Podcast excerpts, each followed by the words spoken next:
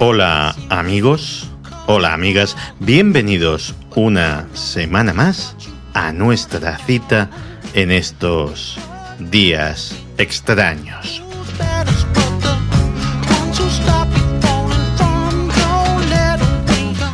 Todos los años hay alguna palabreja nueva, algún término novedoso que acaba triunfando, que acaba teniendo éxito e imponiéndose como parte del léxico habitual de medios de comunicación y otros estamentos influyentes en la opinión y en la forma de expresarse de las personas.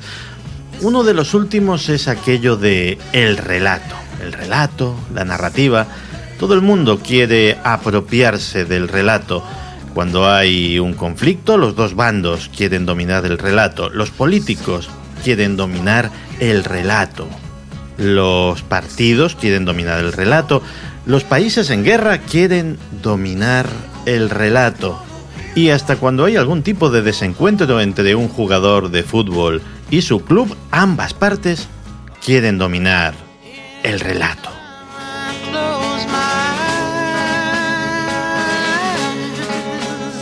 Y mira que la moda a veces impone terminologías absurdas, pero en este caso no lo es. En este caso lo del relato es un descubrimiento, o al menos la plasmación de algo que es completamente real. Que es que nuestra sociedad está hecha de narrativa.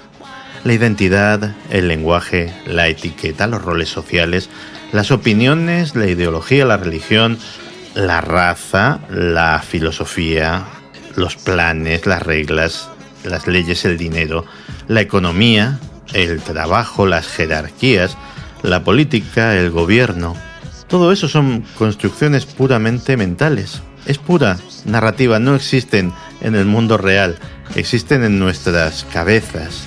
Porque las cosas que existen son mucho más sencillas.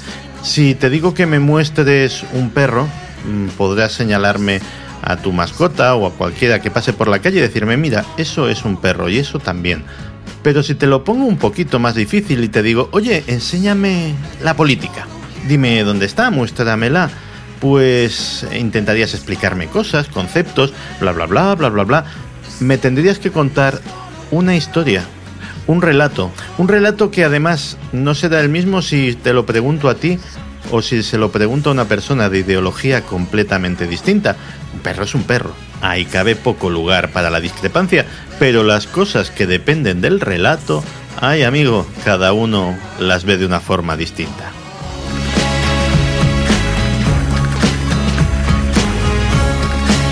Porque las cosas que no tienen nada que ver con el relato tienden a ser obstinadamente estables y fijas. Las montañas, la tabla de multiplicar, la sensación del sol en tu piel en una mañana de verano.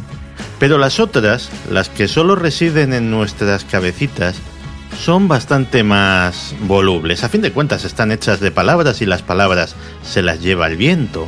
Y nunca faltan voluntarios para hacer soplar ese viento, nunca faltan voluntarios para intentar meterse en tu cabeza y añadir ruido adicional al parloteo mental que te llega de todos sitios. Y con un poco de suerte adoptas un relato. Y digo que con un poco de suerte lo adoptas porque con un poco de mala suerte, que suele ser lo habitual, no lo adoptas, sino que te lo implantan o te lo imponen, normalmente sin que te des cuenta de ello y tu relato a partir de ese momento comienza a comportarse como un virus en la programación de tu cerebro.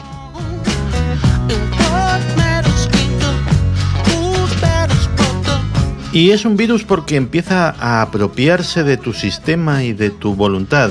Empieza a generarte expectativas y prejuicios hacia ti mismo y hacia los demás.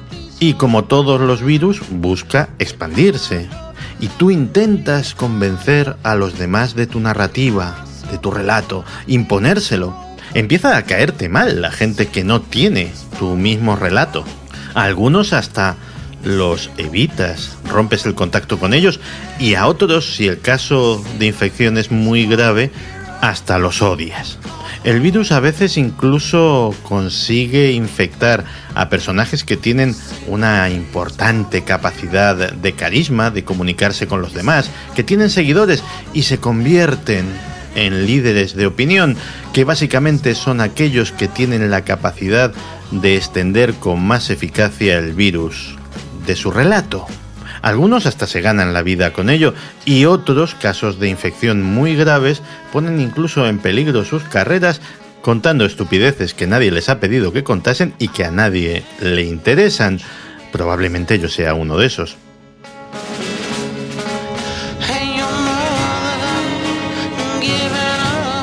Relatos por todos sitios, pero ¿sabéis qué?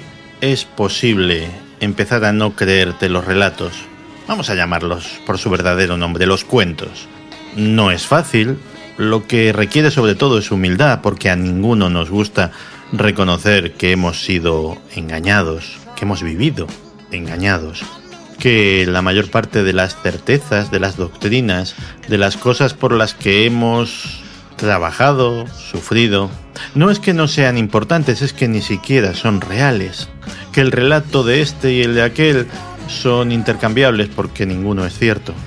Y puede que te sientas triste, puede que te sientas furioso, pero a partir de ese momento, tú serás el escritor, tú serás el narrador de tu propio relato. Comenzamos.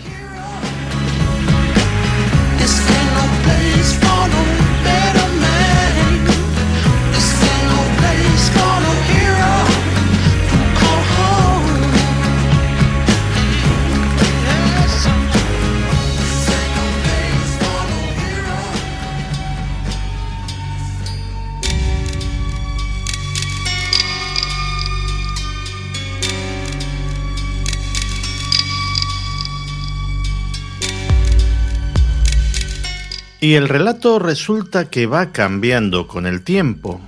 Veréis, hasta hace muy poquito, lo de la geoingeniería, lo de que se estuvieran investigando diferentes técnicas, diferentes tecnologías para modificar nuestro clima, resulta que era una chaladura, era cosa de conspiranoicos, de teóricos de la conspiración, eh, de gentuza que no estaba muy en sus cabales. Pero resulta que según va poniéndose el clima cada vez más raro, cada vez más alejado de sus baremos habituales, resulta que cada vez vamos escuchando más hablar de geoingeniería, más hablar de técnicas para extraer el carbono, que si vamos a pintar las carreteras de blanco para reflejar la luz solar, que si vamos a lanzada a la atmósfera, vaya usted a saber qué es Price, vaya cómo cambia el relato. Hasta hace nada, lo de fumigar no sé qué cosas a la atmósfera para cambiar el clima era una locura. Y ahora hay científicos que te empiezan a contar que el uso de aerosoles sulfatados esparcidos mediante aviones para crear una capa protectora, una sombrilla, unas gafas de sol para el planeta es una de las grandes esperanzas para evitar el calentamiento global o para mitigarlo, que creo que para evitar llegamos un poco tarde. ¿Cómo cambia el relato? Y el relato cambia en función de la pasta que haya en juego, porque en realidad, ¿para qué tendríamos que jugar con el clima si podríamos reducir nuestro consumo, nuestra producción industrial, nuestras emisiones? Pero claro, eso no es bueno para el negocio, mucho mejor esparcir, ¿cómo era? Aerosoles sulfatados. Y así recientemente asistimos a una ofensiva mediática de los promotores de algo que hasta hace nada, en teoría, no existía, la geoingeniería, para vender sus propuestas. El pistoletazo de salida fueron dos informes en 2015 de la Academia Nacional de Ciencias de Estados Unidos, informes en los que se recomienda invertir más en manipulación del clima, informes financiados entre otras organizaciones por la Central de Inteligencia Norteamericana, la CIA, que como todos sabemos es una organización que continuamente invierte dinero en cosas que no le importan o de las que no puede sacar ningún rendimiento.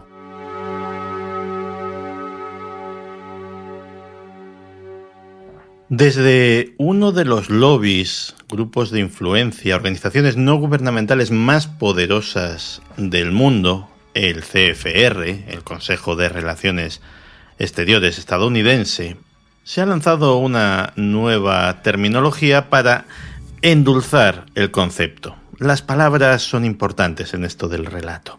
En vez de geoingeniería, que suena como una cosa así como muy bestia, como de meterle mano a algo tan delicado como es el clima global, mejor hablan de el plan B. Hey chicos, todo está controlado, hay un plan B. Porque lo del plan A, lo de comportarnos mejor con el planeta en el que vivimos y que nos da sustento, eso está descartado, por supuesto. Así que ahí tienes al CFR, al Consejo de Relaciones Exteriores norteamericano, gastando ingentes cantidades de dinero en relaciones públicas para promover la geoingeniería.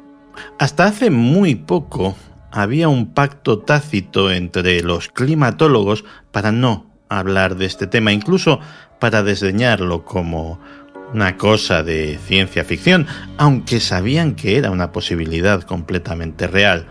Pero no querían que el plan B sustituyese al plan A, que es comportarse como Dios manda, ni ofrecer a la comunidad internacional algo tan delicado como manipular el clima de la Tierra. Porque básicamente siempre pasa lo mismo, cuando empiezas a toquetear algo que no sabes muy bien cómo funciona, al final terminamos teniendo consecuencias imprevistas. Pero a pesar de la discreción de los climatólogos, aquí había dinero, y no solamente el dinero de seguir contaminando y produciendo exactamente igual que hasta ahora, sino el dinero de crear toda una nueva industria que puede ser muy rentable alrededor de la manipulación del clima. Un ejemplo de estos novedosos negocios es la compañía Planctos, una empresa que basa su negocio en verter toneladas de nanopartículas de hierro en los mares.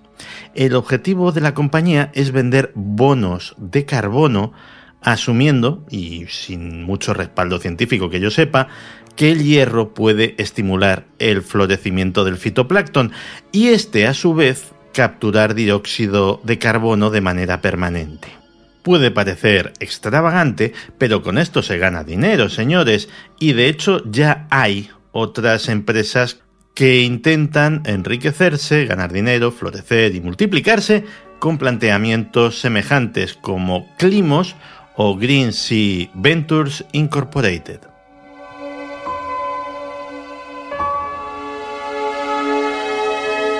Por supuesto, y como no podía ser de otra manera, a fin de cuentas, siempre ha sido así a lo largo de la historia, los primeros en interesarse por la tecnología de geoingeniería fueron los militares.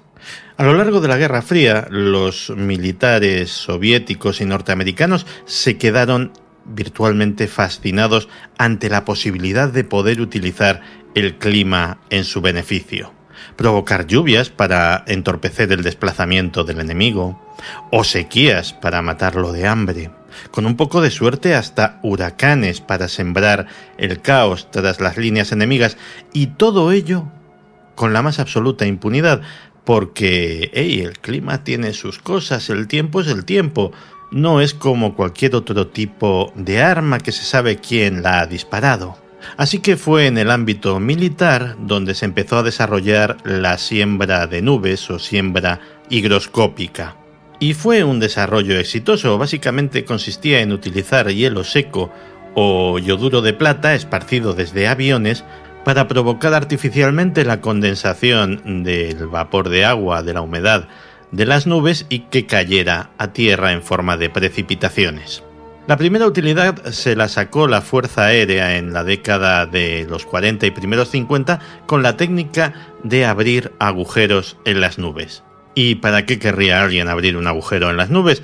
Pues básicamente porque en aquella época los bombardeos todavía eran visuales, es decir, había un señor, el bombardero, en el avión que apuntaba a ojo hacia el objetivo y que para eso tenía que verlo y si el cielo estaba encapotado no había bombardero ni precisión que valiese.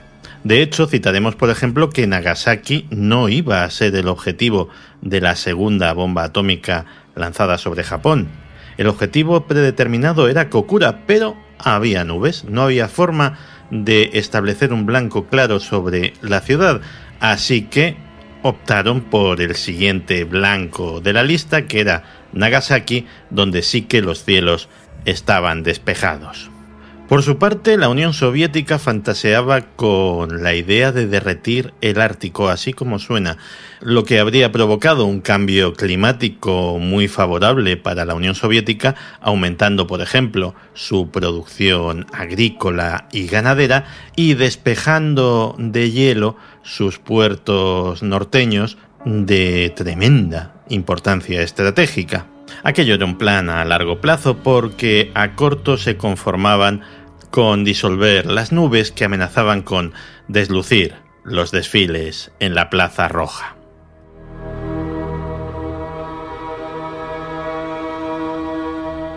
En 1974, como fruto de los estudios soviéticos en la manipulación del clima, nace la idea del climatólogo Mikhail Budiko quien plantea revertir el calentamiento global a través de la quema de azufre en la estratosfera, lo que crearía una neblina reflectiva, una especie de invierno nuclear en miniatura, muy parecido a lo que surge tras las erupciones volcánicas había nacido una de las dos ramas principales de la geoingeniería, la otra es la remoción de dióxido de carbono.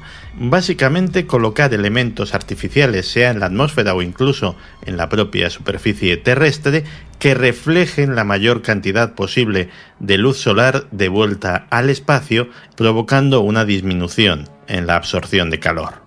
Pero a veces los proyectos soviéticos de geoingeniería no eran ni mucho menos tan sofisticados, el 23 de marzo de 1971, la Unión Soviética provocó tres explosiones nucleares a gran escala en una región del país a unos 1.500 kilómetros al este de Moscú, provocando un enorme cráter en la Tierra.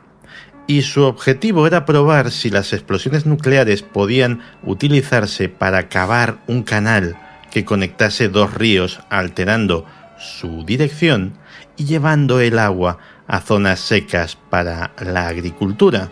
Porque un problema de la Unión Soviética era que muchos de sus caudalosos ríos fluían hacia el norte, donde no les servían absolutamente de nada, y intentaban cambiar su curso para que fluyesen en dirección contraria.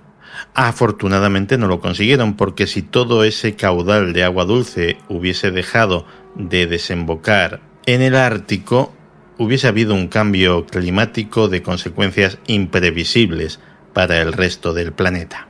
Y el caso es que bomba va y bomba viene, experimento tras experimento, los hipotéticos avances en el control del clima por parte de los soviéticos empezaron a preocupar y mucho en el Pentágono, que consiguió la financiación para embarcarse en su propio programa de guerra climática. Se iniciaron diversos proyectos, algunos bastante cutres, bastante pedestres, que buscaban ahondar en la técnica ya conocida de la siembra de nubes y otros muchísimo más sofisticados y secretos que se basaban en cosas que podríamos denominar ciencia de frontera. Hay quien dice que el infame proyecto HARP se encontraría en este grupo.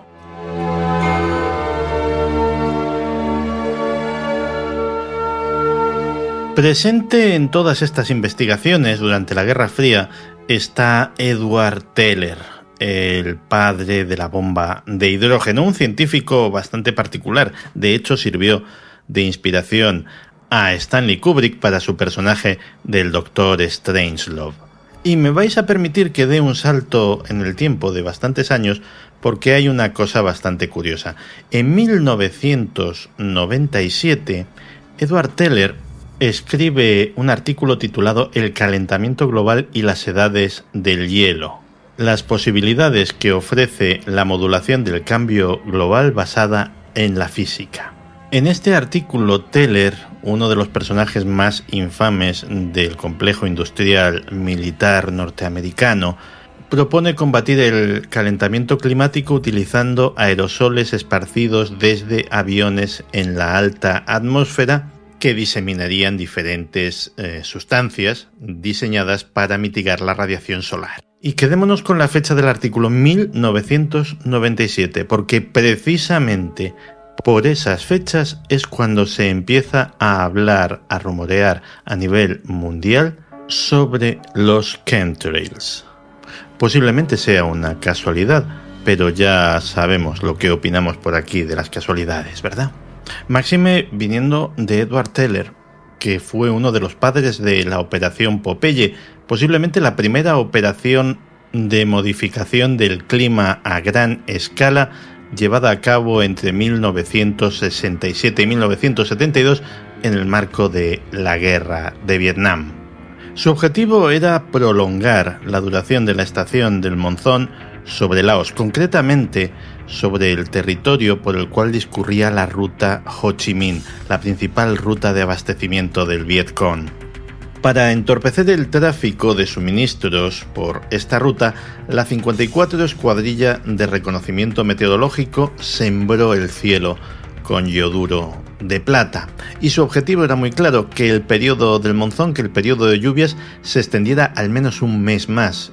Y si era un mes y medio, muchísimo mejor porque estamos hablando de calzadas que eran en su mayoría de tierra, con lo cual se convertían en auténticos barrizales impracticables para los camiones y el anormal aumento de las lluvias además terminaba provocando desbordamientos de los ríos e inundaciones, con lo cual ya ni camiones, ni tropas, ni Vietcong podían moverse por un territorio dominado desde el aire por los helicópteros norteamericanos.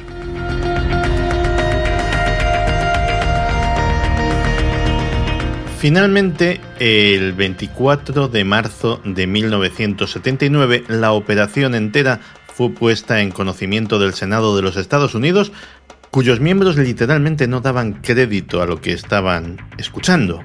En una sesión informativa, los militares trataron de, bueno, minimizar el impacto que había supuesto la operación Popeye y decían que el aumento de las precipitaciones había sido pues muy pequeñito, que tan solo se habían incrementado alrededor del 5% las precipitaciones en la zona, a lo cual los senadores con muy buen tino preguntaron, bueno, si esto había sido tan ineficaz y tan pequeñito, ¿por qué habéis estado manteniendo este programa durante 5 años? Con un total de 2.602 misiones, y un costo aproximado de más de 20 millones de dólares de la época.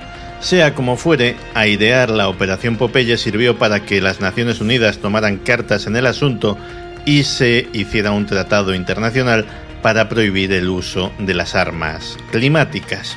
Pero, como se suele decir, echa la ley, echa la trampa y es que el Tratado contra el Uso y Proliferación de las Armas Climáticas de 1976 incluye un artículo, concretamente el tercero, que permite la utilización de este tipo de técnicas siempre y cuando sea con fines pacíficos. Y como siempre que se le deja un resquicio, por ahí es por donde entra el diablo porque desde ese momento todos los que han desarrollado algún sistema para modificar el clima, por muy militar que sea su financiación, como los proyectos Sura ruso o HARP norteamericano, pueden argumentar sin que nadie les contradiga que sus fines son completamente pacíficos.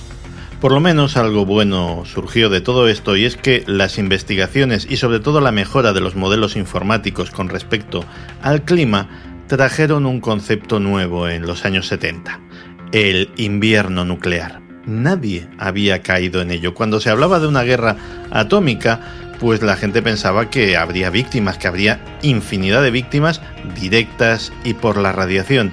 Pero nadie había pensado que tan solo no ya el humo o las cenizas o el polvo levantado por las explosiones, sino tan solo el humo de los incendios provocados por una guerra nuclear a gran escala sería suficiente para oscurecer el cielo y provocar una edad de hielo que se llevaría por delante a casi toda la fauna terrestre, incluidos los pocos supervivientes humanos que quedasen.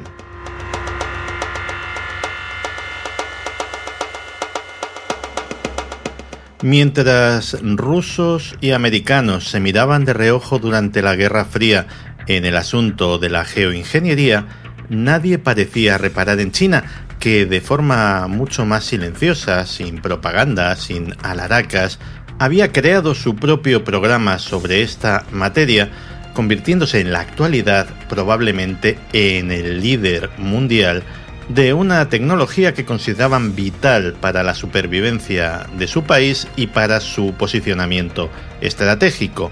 Ellos también comenzaron a sembrar nubes, primero copiando los sistemas norteamericano y soviético y luego desarrollando sus propias fórmulas, no para dispersarlas, sino para provocar la lluvia a voluntad en aquellos lugares donde se consideraba necesaria. Para ello se utilizaban enormes cohetes cargados con la fórmula y disparados al cielo en los lugares donde se quería provocar las precipitaciones. China sufre problemas relacionados con la escasez de agua de manera recurrente, así que las autoridades no se podían resistir a la tentación de crear un programa de modificación meteorológica con el que paliar las sequías que azotan a las áridas regiones noroccidentales de aquel país. En 2017, la Comisión Nacional de Desarrollo y Reforma anunció un multimillonario plan de 1.150 millones de yuanes para la construcción de cuatro aviones, la modificación de otros ocho, el desarrollo de 897 sistemas de lanzamiento de cohetes y 1.850 dispositivos de control. Y el porqué de esta obsesión precisamente en el país asiático por la modificación del clima es muy claro. China alberga al 20% de la población mundial, pero tan solo controla el 7% de las reservas de agua. Eso más una industria gigantesca y en crecimiento que cada vez demanda más y más agua dulce. Y en China con el tema de la geoingeniería no se andan con chiquitas. En la mayor parte de los países del mundo, la orografía determina el crecimiento y la expansión de las ciudades. Cuando una ciudad está rodeada de montañas, pues o construyes en las laderas o si quieres seguir expandiéndola, construyes en altura, como se ha hecho en muchos sitios. Pero en China no.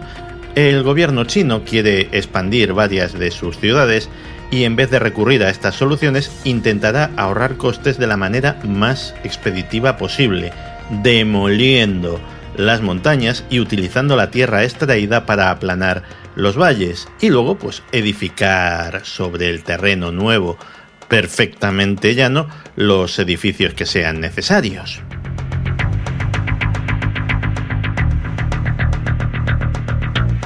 Todo esto de la geoingeniería era un tabú dentro de la comunidad científica. Se había acordado tácitamente no hablar de ello porque era demasiado tentador para los poderosos el intentar modificar el clima terrestre.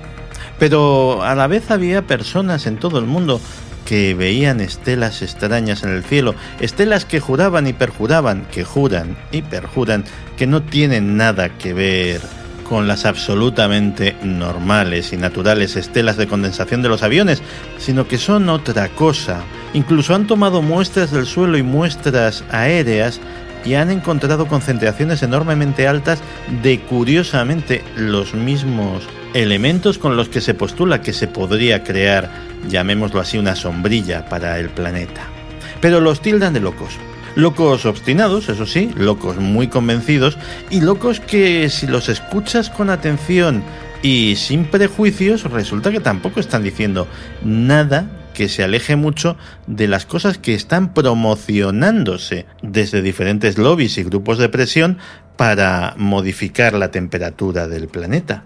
Y sigue resultándome curioso que durante 10 o 15 años locos y conspiranoicos hayan tenido muy presente el concepto de geoingeniería y se les tildase precisamente de eso, de locos y de conspiranoicos, y que ahora se haya convertido en uno de los debates científicos de moda. ¿Veis las cosas que tiene esto del relato? Porque lo más curioso es que estos mismos grupos y lobbies que defienden la geoingeniería para enfriar el planeta son los mismos que hasta hace cuatro días decían que no había ningún problema de calentamiento global. Curioso. Y son grupos que están ligados a los intereses de la industria petroquímica, de la industria energética en general, de la ganadera, de la minería, en resumen de todos y cada uno de aquellos sectores industriales que han sido señalados con el dedo como causantes de la emisión de gases de efecto invernadero.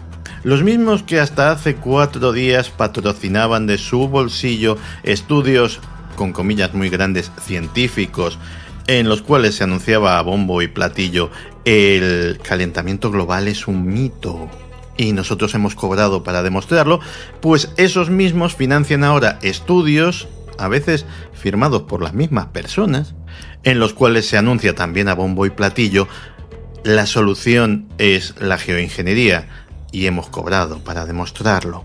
Porque algo que significa esparcir por el cielo sustancias cuyos efectos sobre la salud humana no han sido testados, pues oye, es una magnífica idea, no sé cómo no se nos había ocurrido antes.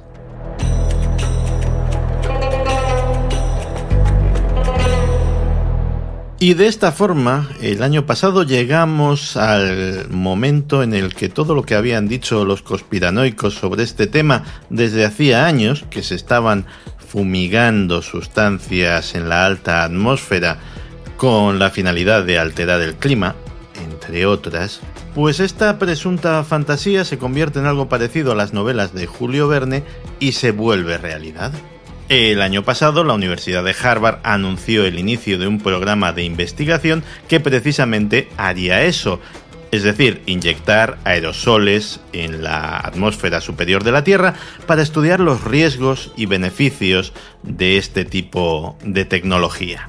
Y mire usted por dónde una de las sustancias que están previstas que se utilicen en este programa de experimentación es el óxido de aluminio, que es uno de los grandes protagonistas de las historias de los fanáticos de los chemtrails. También curiosa coincidencia, ¿verdad?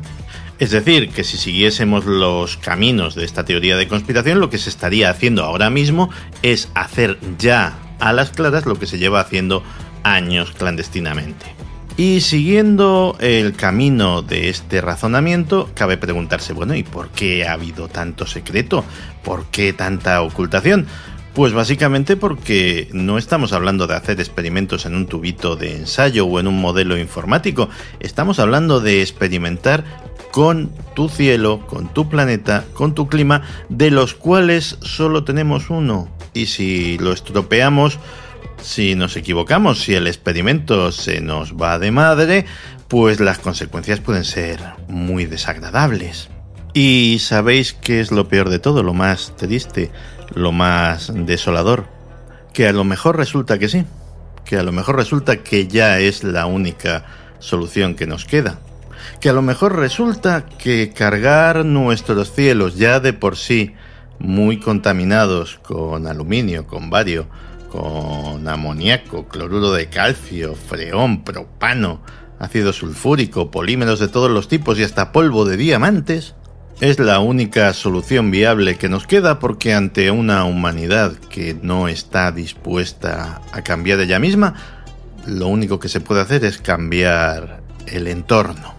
El divulgador científico Eli Kintish pasó tres años investigando este tema y al final escribió un libro que se titulaba Hackear el planeta, la mejor esperanza de la ciencia o la peor pesadilla para evitar la catástrofe climática y después de estudiarlo mucho llegó a una conclusión sencilla y dramática. La geoingeniería es una mala idea, malísima idea a la que le ha llegado su momento.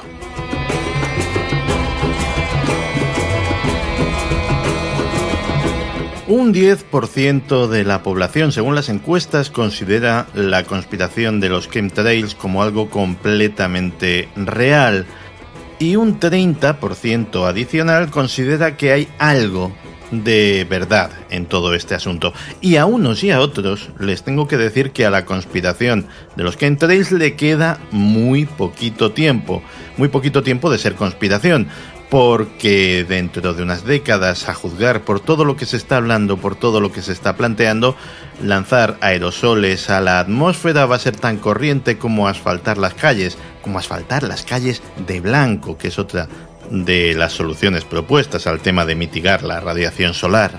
Y cuando suceda esto, que parece que tiene todos los visos de suceder, se planteará una pregunta, una cuestión, un dilema nuevo.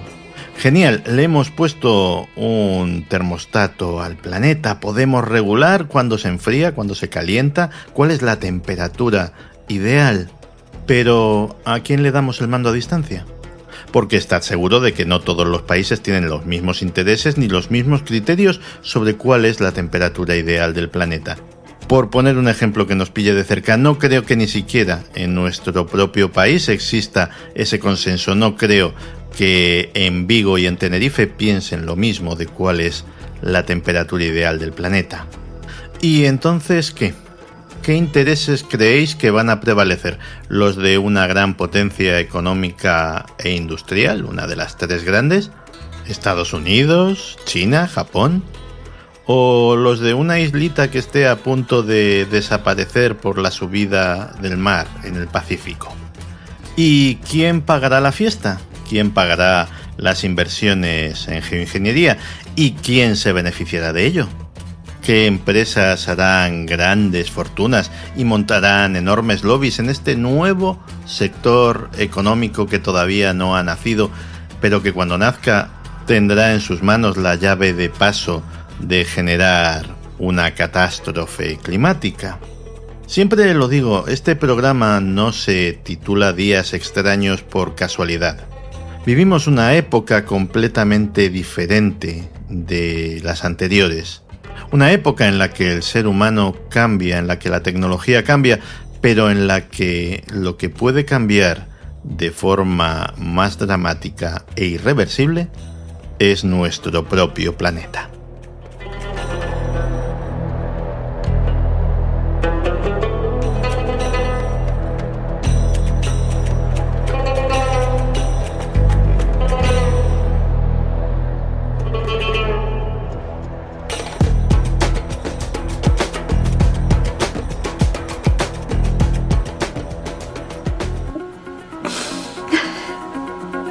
Mi padre me recogió un día del colegio, nos saltamos las clases y fuimos a la playa.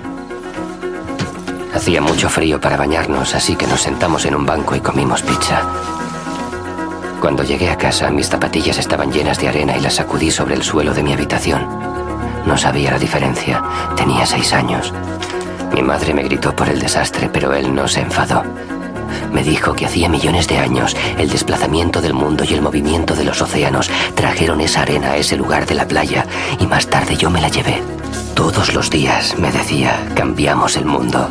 Es un pensamiento bonito hasta que piensas en cuántos días y vidas necesitaría para traer un zapato lleno de arena a casa hasta que no hubiera playa, hasta que no hubiera diferencia para nadie.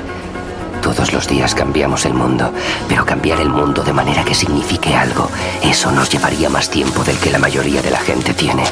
Nunca pasa de repente, es lento, es metódico, es agotador. No todos tenemos estómago para ello.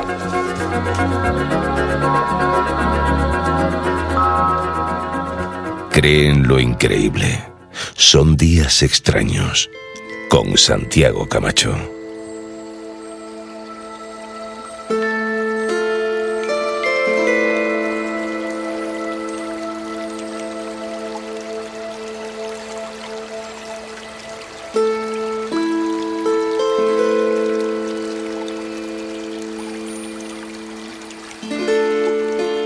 Siempre he pensado que hay una serie de virtudes que deberían adornar al periodista, el rigor, si no la imparcialidad, por lo menos la independencia, contrastar las noticias, investigar, pero ante todo el corazón.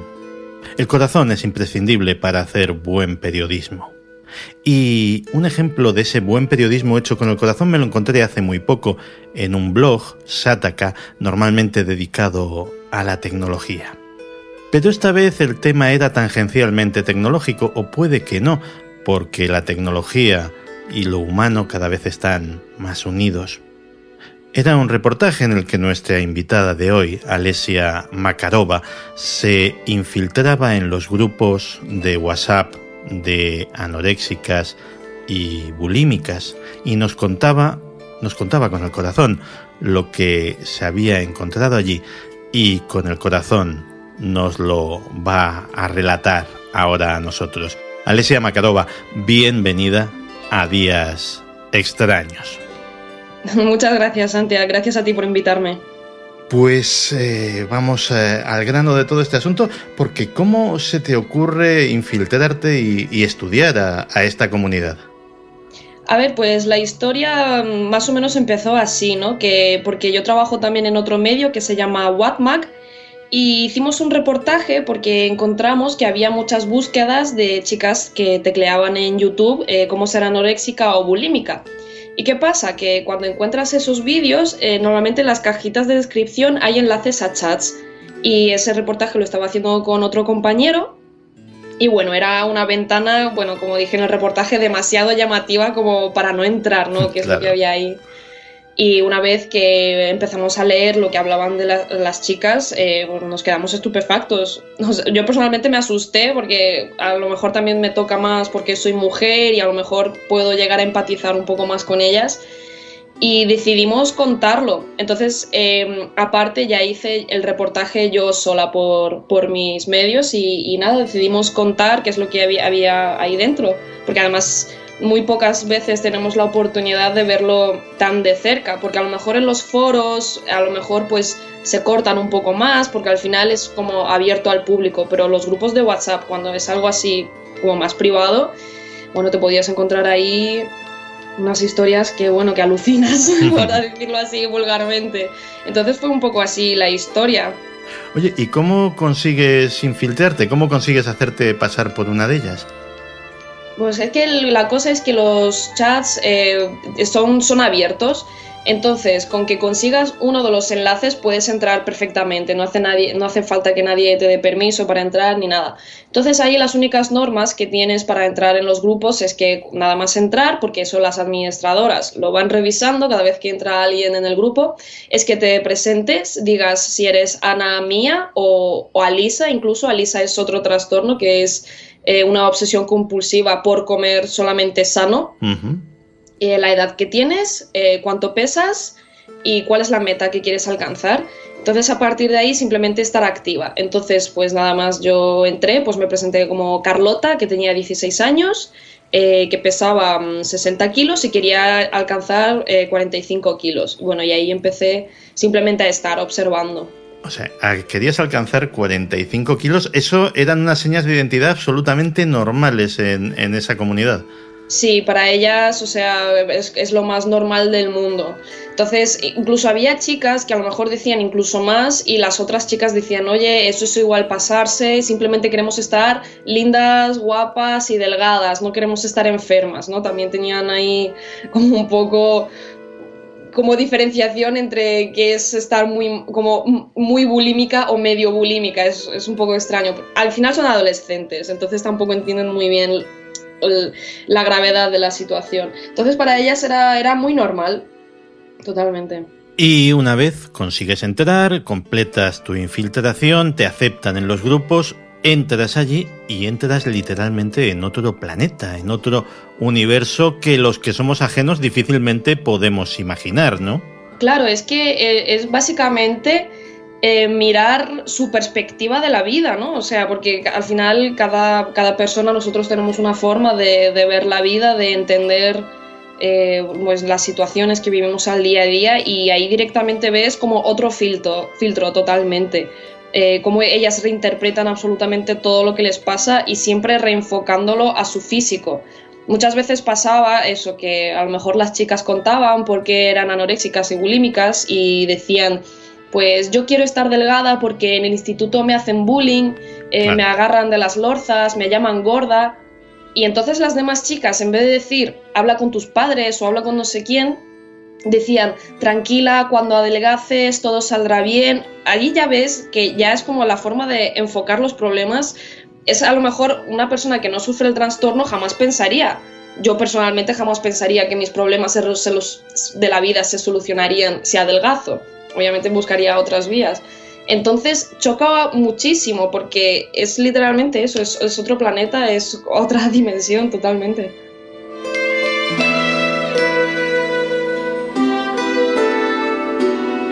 Una de las conclusiones que se pueden sacar leyendo tu reportaje es que se trata de un grupo de pertenencia tremendamente cohesionado. A pesar de no conocerse físicamente, están súper unidas y hay una sensación de fraternidad tremenda, ¿no? Claro, porque ellas sienten, además muchas veces hablan de eso, que, sienten que nadie les entiende. Entonces ellas buscan un refugio de, de que alguien les entienda al final hay que tener siempre en cuenta esto y es que la mayoría son adolescentes. Bueno, también ha habido casos que a lo mejor me he encontrado chicos también o, incluso una vez una madre que, después de tener el parto y de tener al bebé volvió a ser, a, ser bulímica y, buscaba también entre las chicas eh, ese apoyo. Eh, yo creo que lo que nace de, que empiecen en estos grupos de WhatsApp es que realmente sienten que no pueden confiar en nadie, no pueden confiar en sus amigos, no pueden confiar en su madre o en sus padres, en sus profesores, porque sienten que, que eh, como ellas están viendo la realidad, nadie las va a entender que eso al final lo que hace es reforzar el trastorno, porque, porque obviamente hay un problema. Si, si el adolescente no puede expresarse con libertad, entonces no estamos creando espacios indicados para ello, no les estamos haciendo sentir cómodos para que, para que hablen de ello. Entonces, pues esto lo que hace es que fomentemos, bueno, no, no, digo que fomentemos, pero que en general que, que, no haya ese espacio hace que, que se retroalimenten y se sientan mucho más unidas, porque aunque no se conozcan, ellas todas tienen el mismo objetivo y es estar guapas, estar delgadas, estar bellas, o ser princesas, ¿no? Como, como lo dicen ellas. Entiendo. Oye, en muchas tribus urbanas se acaban dando fenómenos que en el fondo son consustanciales a la condición humana. Se crean jerarquías, se crean diferencias, pues por ponerte un ejemplo de, este en concreto, a lo mejor resulta que las anas y las mías, pues yo qué sé, se diferencian entre ellas. ¿Esto se da aquí o es algo mucho más transversal, mucho más eh, anárquico, si quieres? No, en absoluto, no tienen ninguna diferenciación. Entonces, por eso, yo, por ejemplo, antes de hacer este reportaje no conocía el concepto de Alisa, que eran, pues, el trastorno compulsivo con comida sana. Y para ellas es igual, porque al final el objetivo es el mismo, seas sana o seas mía o seas Alisa, al final el objetivo es estar guapa.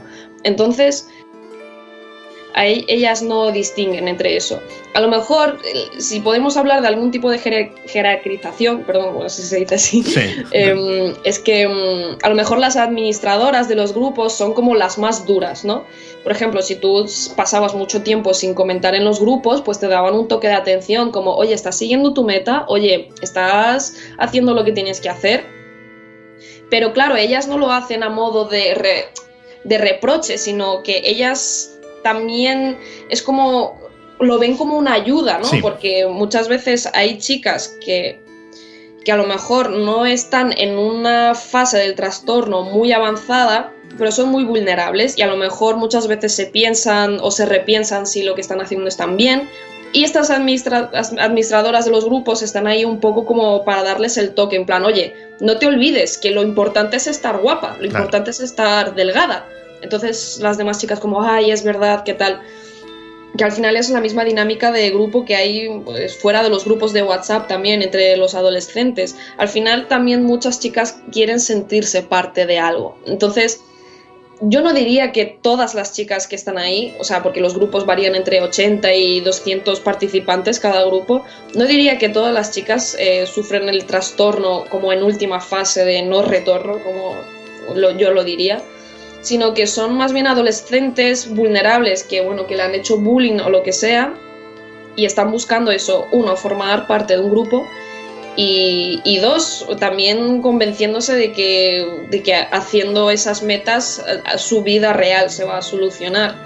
Entonces, si podemos hablar de jerarquización, lo máximo que podría a lo mejor destacar es eso.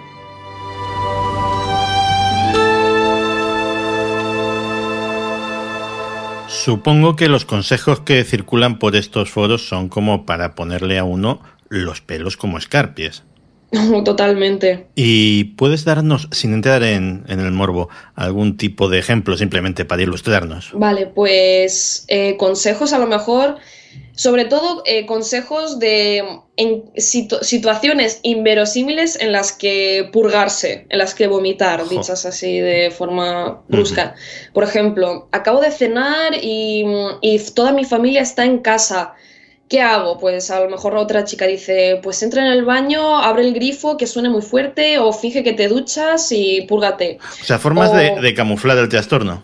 Eso es. O por ejemplo, eh, voy con mis amigos a comer, pero yo no quiero comer, pero quiero estar con mis amigos, ¿qué hago? Y las demás chicas le dicen, pues finge que estás enferma, que tienes gastroenteritis, que, que no tienes hambre, o sea, y que te están medicando, cualquier cosa de estas, sí.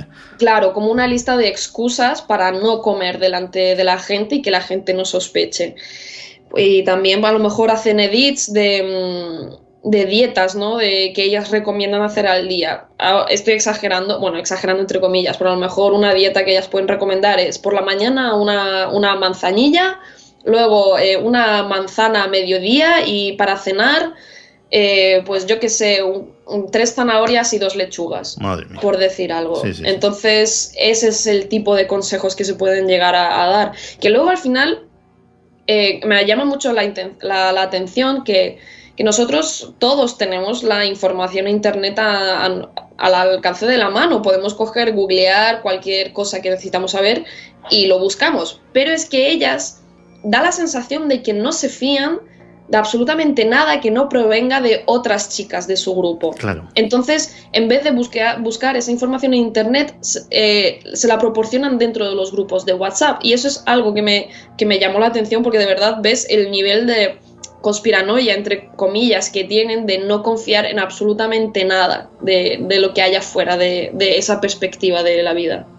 Oye, comentaba a la hora de presentarte que efectivamente este reportaje está escrito con el corazón y llama muchísimo la atención que el tema empieza a afectarte emocionalmente a ti desde el primer día, desde que, que trabas contacto con ellas. Claro, porque mm, al final yo nunca he sufrido ningún tipo de trastorno, nunca he tenido ningún problema con la alimentación ni nada. De hecho, yo jamás me he replanteado mi físico, pero porque he tenido, gracias a Dios, un ambiente familiar bastante bueno en ese aspecto. Y, pero también como mujer puedo llegar a entender eh, los reproches que nos llegan día a día a las chicas desde que somos muy jovencitas, de, ya sea en la escuela, ya sea los amigos, ya sea incluso otros familiares, en general, o la publicidad, el cine, los estereotipos, todos los que hay, y, y sentir un poco eso de un poco de un poco complejo, ¿no? Al final es, es lo que pasa, ¿no? Normalmente cuando te, te, apabullan con tanta información de cómo debe ser. Entonces, em, me daba una pena tremenda y, angustia ver que, que, realmente hay muchas chicas que a lo mejor no han tenido tanta suerte de tener un buen ambiente, a lo mejor ya sea escolar, familiar, en las que em, puedan superar ese tipo de complejos o ese tipo de presión y caer en eso, porque además con este tipo de trastornos pasa que una vez que entras ya a una fase muy avanzada es muy complicado salir, porque no simplemente ya se trata de tu físico, se trata de cómo entiendes la vida. Porque además cuando yo estuve hablando del reportaje, hablando con los psicólogos para entender por qué pasaba esto, te das cuenta que realmente muchas veces en estas chicas lo importante sí es el físico y la comida, pero es que todo nace en base a, un pánico terrible a no tener el control de lo que pasa en tu vida. Entonces, tú para sentir que sientes control, ¿qué es lo que más cerca que tienes que puedes controlar? Tu propio cuerpo y lo que comes. Entonces, al final eh, puede parecer que lo principal es el físico, pero en realidad el problema base es que estas chicas quieren controlar algo de, de lo que pasa, ya sea la ansiedad, ya sea em, pues la, situación familiar, cualquier cosa que pasa en la vida, ¿no? Y si desde muy temprana edad no se enseña a tolerar esa frustración o, combatir ese tipo de complejos o, cosas que realmente, porque así es la vida, hay muchas cosas que no podemos controlar y, estas chicas pues sufren una angustia terrible por eso. Entonces, eh, yo creo que eso, por el hecho de ser mujer, he podido empatizar con ellas y en cierto punto hasta entender de por qué mm, han llegado a, buscar esa solución y sobre todo supongo que ver desde la distancia los problemas de adolescentes, ¿no? Porque, porque claro, encima con los adolescentes, ¿cómo les explicas, no? Son tan cabezones. Pero claro, es que eso, claro, luego se desarrolla en la adultez y eso no hay quien lo pare.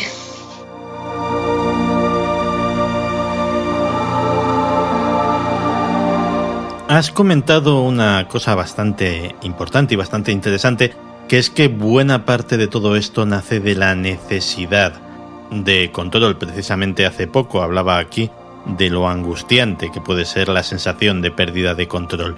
Y las autolesiones, los cortes, que también forman parte de la liturgia de esta comunidad, tienen que ver con eso, con controlar, en este caso, al cuerpo y el dolor. Sí, totalmente porque mm, cuando ellas se autolesionan, ellas controlan el dolor que sienten.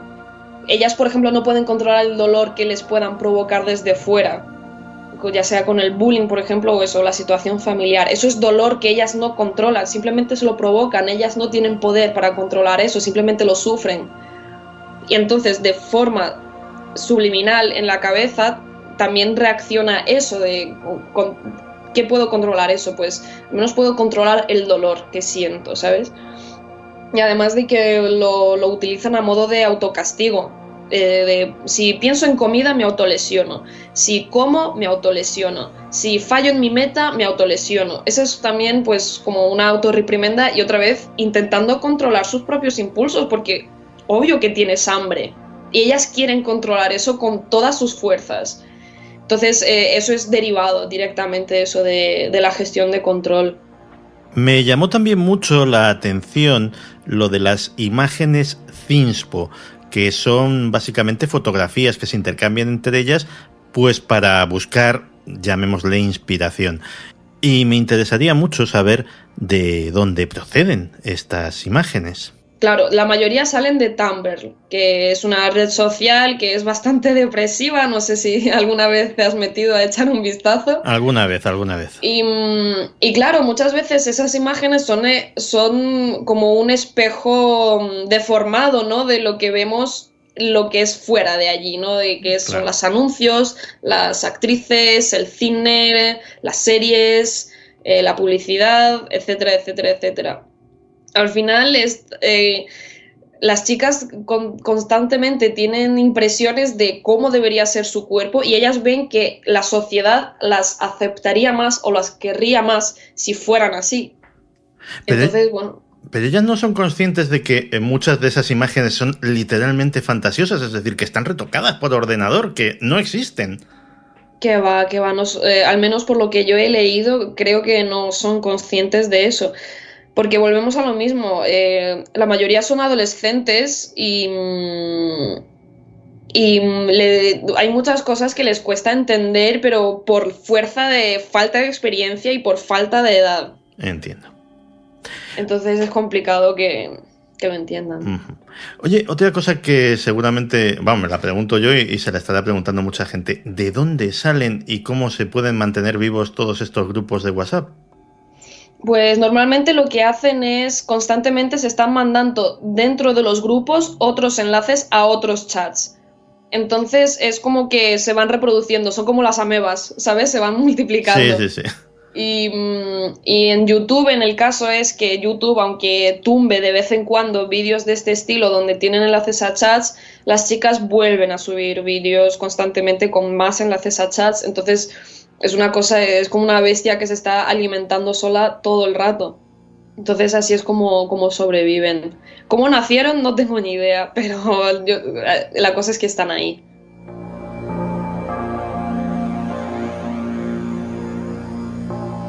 ¿Ellas eh, son conscientes de que tienen un problema o lo viven como algo natural y es que el resto del mundo no las entendemos? Sí, ellas son totalmente conscientes. Bueno, también depende del caso, porque he leído un poco de todo, pero si pudiera categorizarlo sería como dos, dos tipos de chicas que más o menos como, como ellas se consideran. Hay unas eh, que son la mayoría que se consideran que son Ana y Mía, pero lo romantizan hasta tal punto que le despojan de todo el sentido de trastorno. Lo ven como algo bonito, lo ven como algo, eso, romantizado, ¿no? Es como, como la mujer que romantiza la relación de maltrato, ¿no? Y, escucha canciones bonitas de mi novio me pega, pues es un poco, es un poco ese, ese rollo de, lo romantizan de eso de yo simplemente quiero ser guapa y ser preciosa, ¿sabes? Es como, entonces no entienden que, mm, que, están jugando con su salud, al igual que la mujer que vive una relación de maltrato no, es, no entiende que está en una relación de maltrato. Entonces eso, que saben que tiene un trastorno, pero lo romantizan y lo despojan eso de, de la gravedad que tiene. Y luego hay otro grupo que es más pequeñito, que sí que son conscientes de que ellas hablan abiertamente, en plan, sí, yo soy anoréxica, pero es que yo ya me he acostumbrado a vivir así y es mi estilo de vida y es lo que hay. Y, claro, ahí ya, ya el tema cerrado, tampoco hay mucho más que hablar. Claro, es el caso que yo he visto alguno, de yonkis que lo han sido toda su vida y que ya no se plantean otra cosa, que ni siquiera ven una salida de desintoxicación. Claro, es, es, es, que ellas lo consideran un estilo de vida, no lo consideran literalmente como un trastorno que les impida vivir el día a día, porque ellas viven el día a día, pero con este aliciente, que, que viven este estilo de vida. Como quien hace CrossFit o quien va a clases de fútbol, pues para ellas es como un poco como de ese nivel. Pues estamos hablando, y ya para finalizar, generalmente de, adolescentes y supongo que ahora mismo tenemos a un montón de padres eh, aterrorizados. ¿Qué les decimos? ¿Qué pueden hacer si se encuentran con este panorama? Pues... A ver, es súper complicado porque claro, yo me pongo en esta situación de tener a alguien cercano y, y a mí, joder, o sea, perdón por la palabra, me sentaría, no sabría exactamente qué hacer porque es tan delicado y es tan complicado, o sea, más que nada porque, porque esa persona entiende así la vida, o sea, ¿cómo le cambias?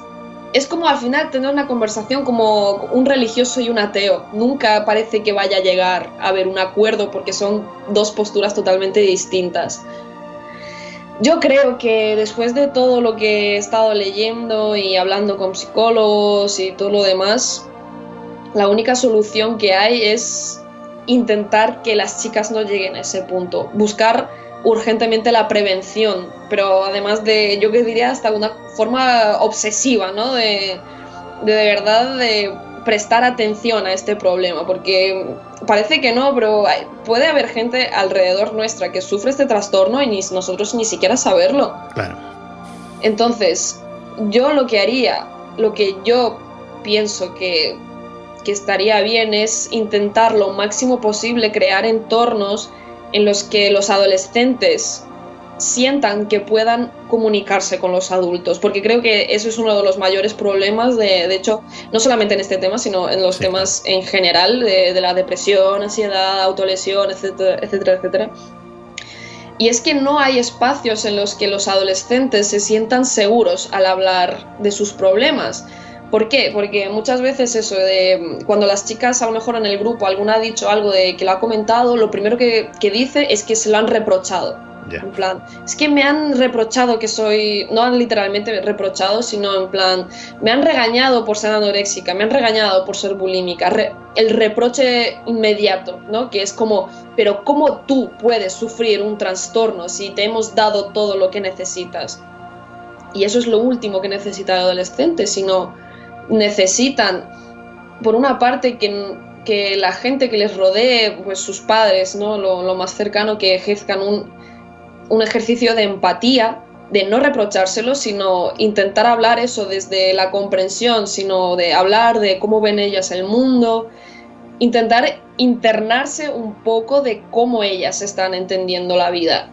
Y desde ahí empezar a trabajarlo, yo creo que intentando razonar con ellas, pero desde dentro, no desde fuera de, pues no tienes que ser anoréxica porque es muy malo para la salud y te vas a morir y bla, bla, bla porque eso al final va a causar un rechazo al adolescente brutal o a cualquier persona, ¿no? O sea, pues eso es lo mismo. Si tú, por ejemplo, mm, tienes depresión y cuentas un problema a alguien, a tu amigo, y tu amigo lo primero que dice, pero hombre, no estés triste, si no tienes razones para estar triste, pues eso no ayuda a nadie, obviamente, porque lo primero que estás haciendo es hacer sentir mal a la otra persona por sufrir un trastorno, cuando realmente esa persona no lo controla, no, no tiene la culpa de sufrir. Es una enfermedad al final.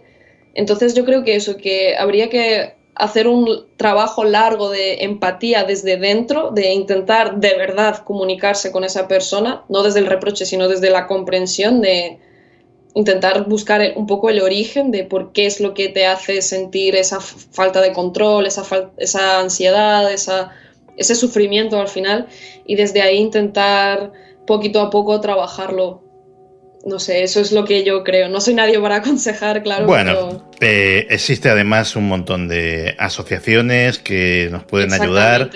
Y hay un teléfono en la Comunidad de Madrid, un teléfono gratuito sobre nutrición y trastornos alimentarios, el 960 50 40. Es muy facilito de recordar. Y qué decirte, Alesia, pues que no solamente muchísimas gracias por atendernos aquí en Días Extraños, sino muchísimas gracias por ese reportaje en Sataka, lo recuerdo, donde nos has mostrado de primera mano una realidad que hay que conocer, que hay que comprender y que cuando nos encontremos con ella, pues hay que echar un cablecito para ayudar. Muchísimas gracias, Alesia. A ti por invitarme.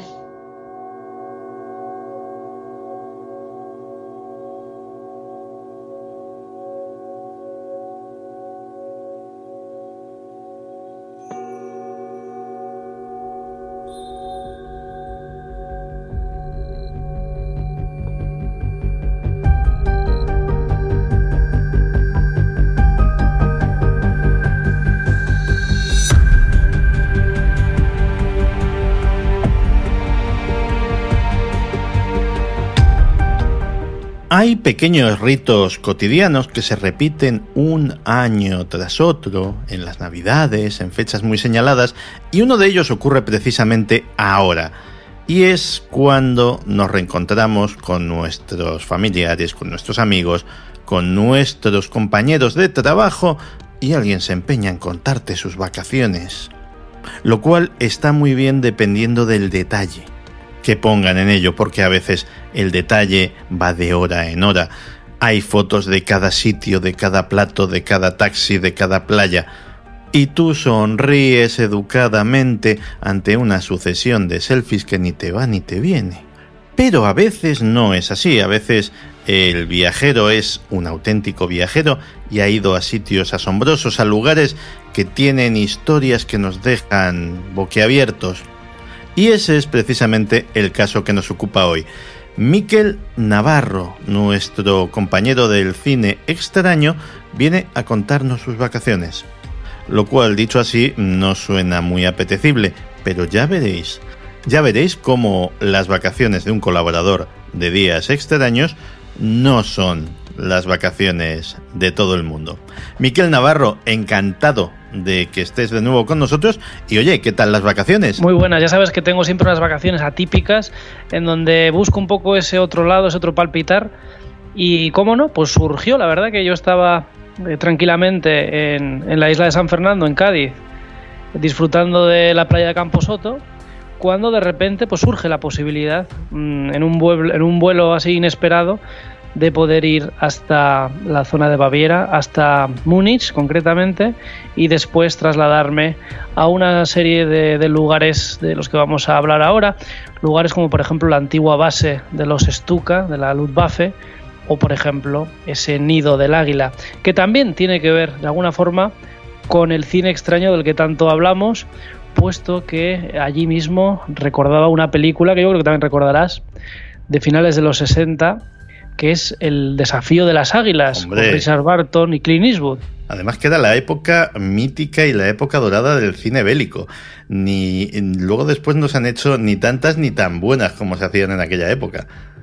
Sí, sí, así es. Además, el mismo director, creo recordar que era este Hutton, el mismo director que dirigió aquella mítica también con también con Clint Eastwood y de la Segunda Guerra Mundial, que era Los violentos de Kelly, ¿te acuerdas?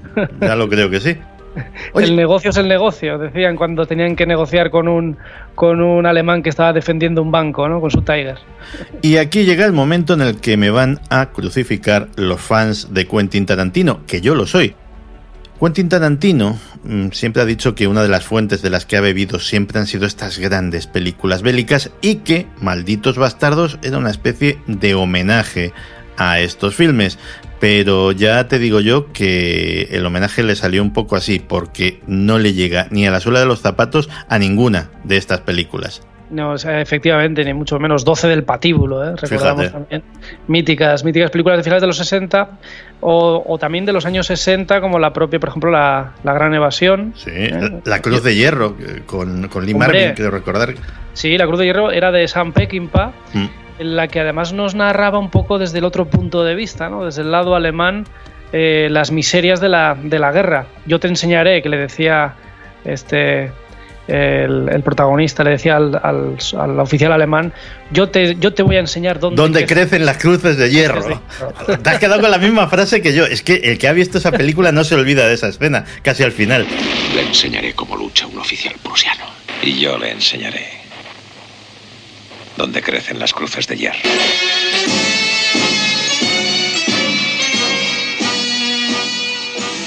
Sí, sí, señor, sí, señor. Magnífica, ¿no? El, oficial alemán persiguiendo el llevarse la condecoración y ya prácticamente ido, enloquecido por la guerra, ¿no?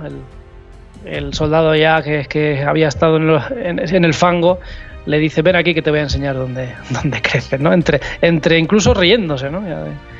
Con esa locura de guerra.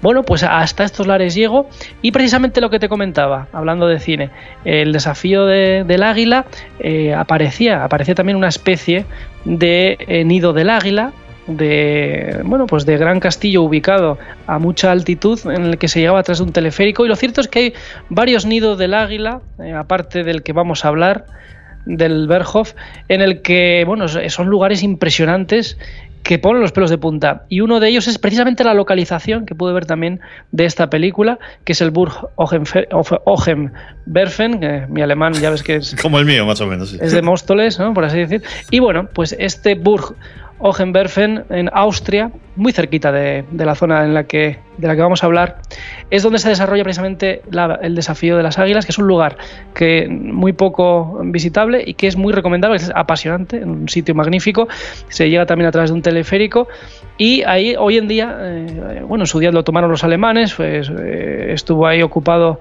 eh, también como, como, cárcel y ahora mismo lo usan los, las fuerzas de la de la Bundesgendarmerie, que son como digamos la Guardia Civil austriaca, ¿no? Ahí hacen maniobras y demás, el lugar es apasionante, pero sin duda alguna el que pone los pelos de punta es el Berghof, el nido del águila, eh, que a 1834 metros te sorprende y vamos, te pone los pelos de punta el estar precisamente en esas estancias donde Hitler y, los demás jerarcas nazis eh, acudían para sus reuniones y, tomar, y tomar incluso el té, ¿no?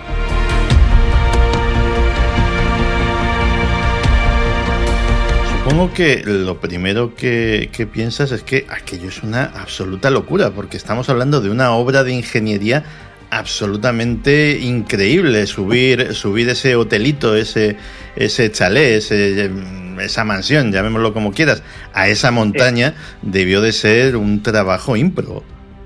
Así es, bueno, la casa Klestein, como así se llama, o el Klestein House, es eh, un lugar que ya existía anteriormente a la construcción, digámoslo así, mega construcción, eh, que ya existía, pero que el acceso era muy, muy rudimentario, apenas eh, por unos caminos mal, maltrechos.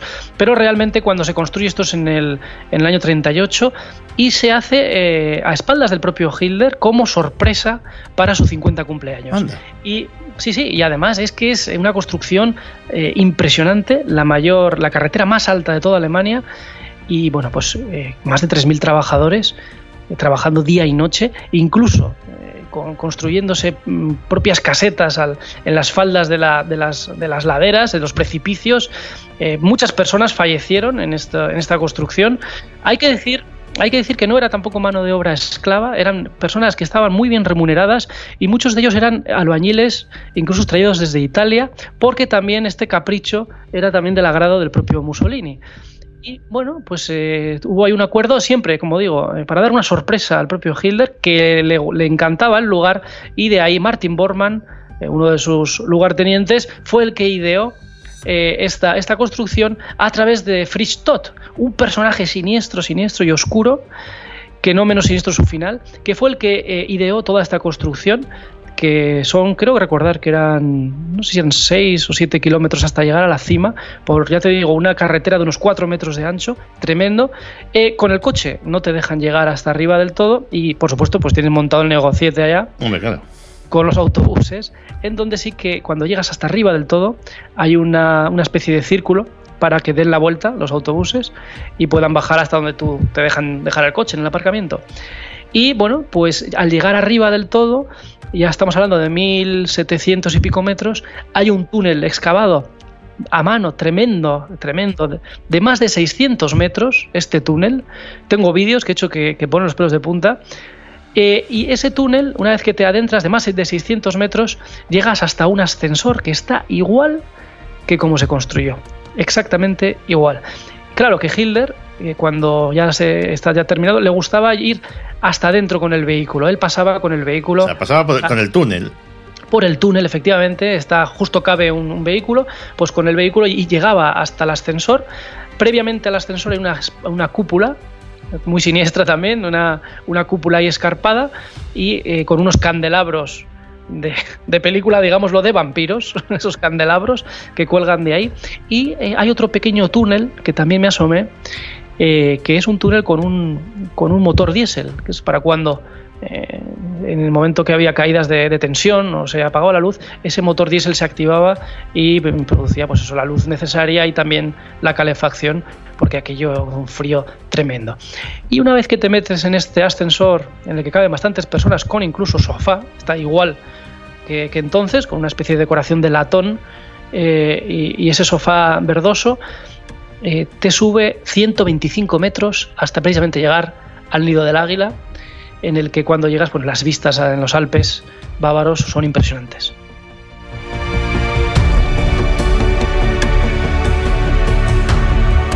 Por cierto, que sabiendo cómo se las gastaba esta gente, el ascensor no le faltará detalle, una cosa lujosa, con dorados, con maderas nobles, etcétera, ¿no?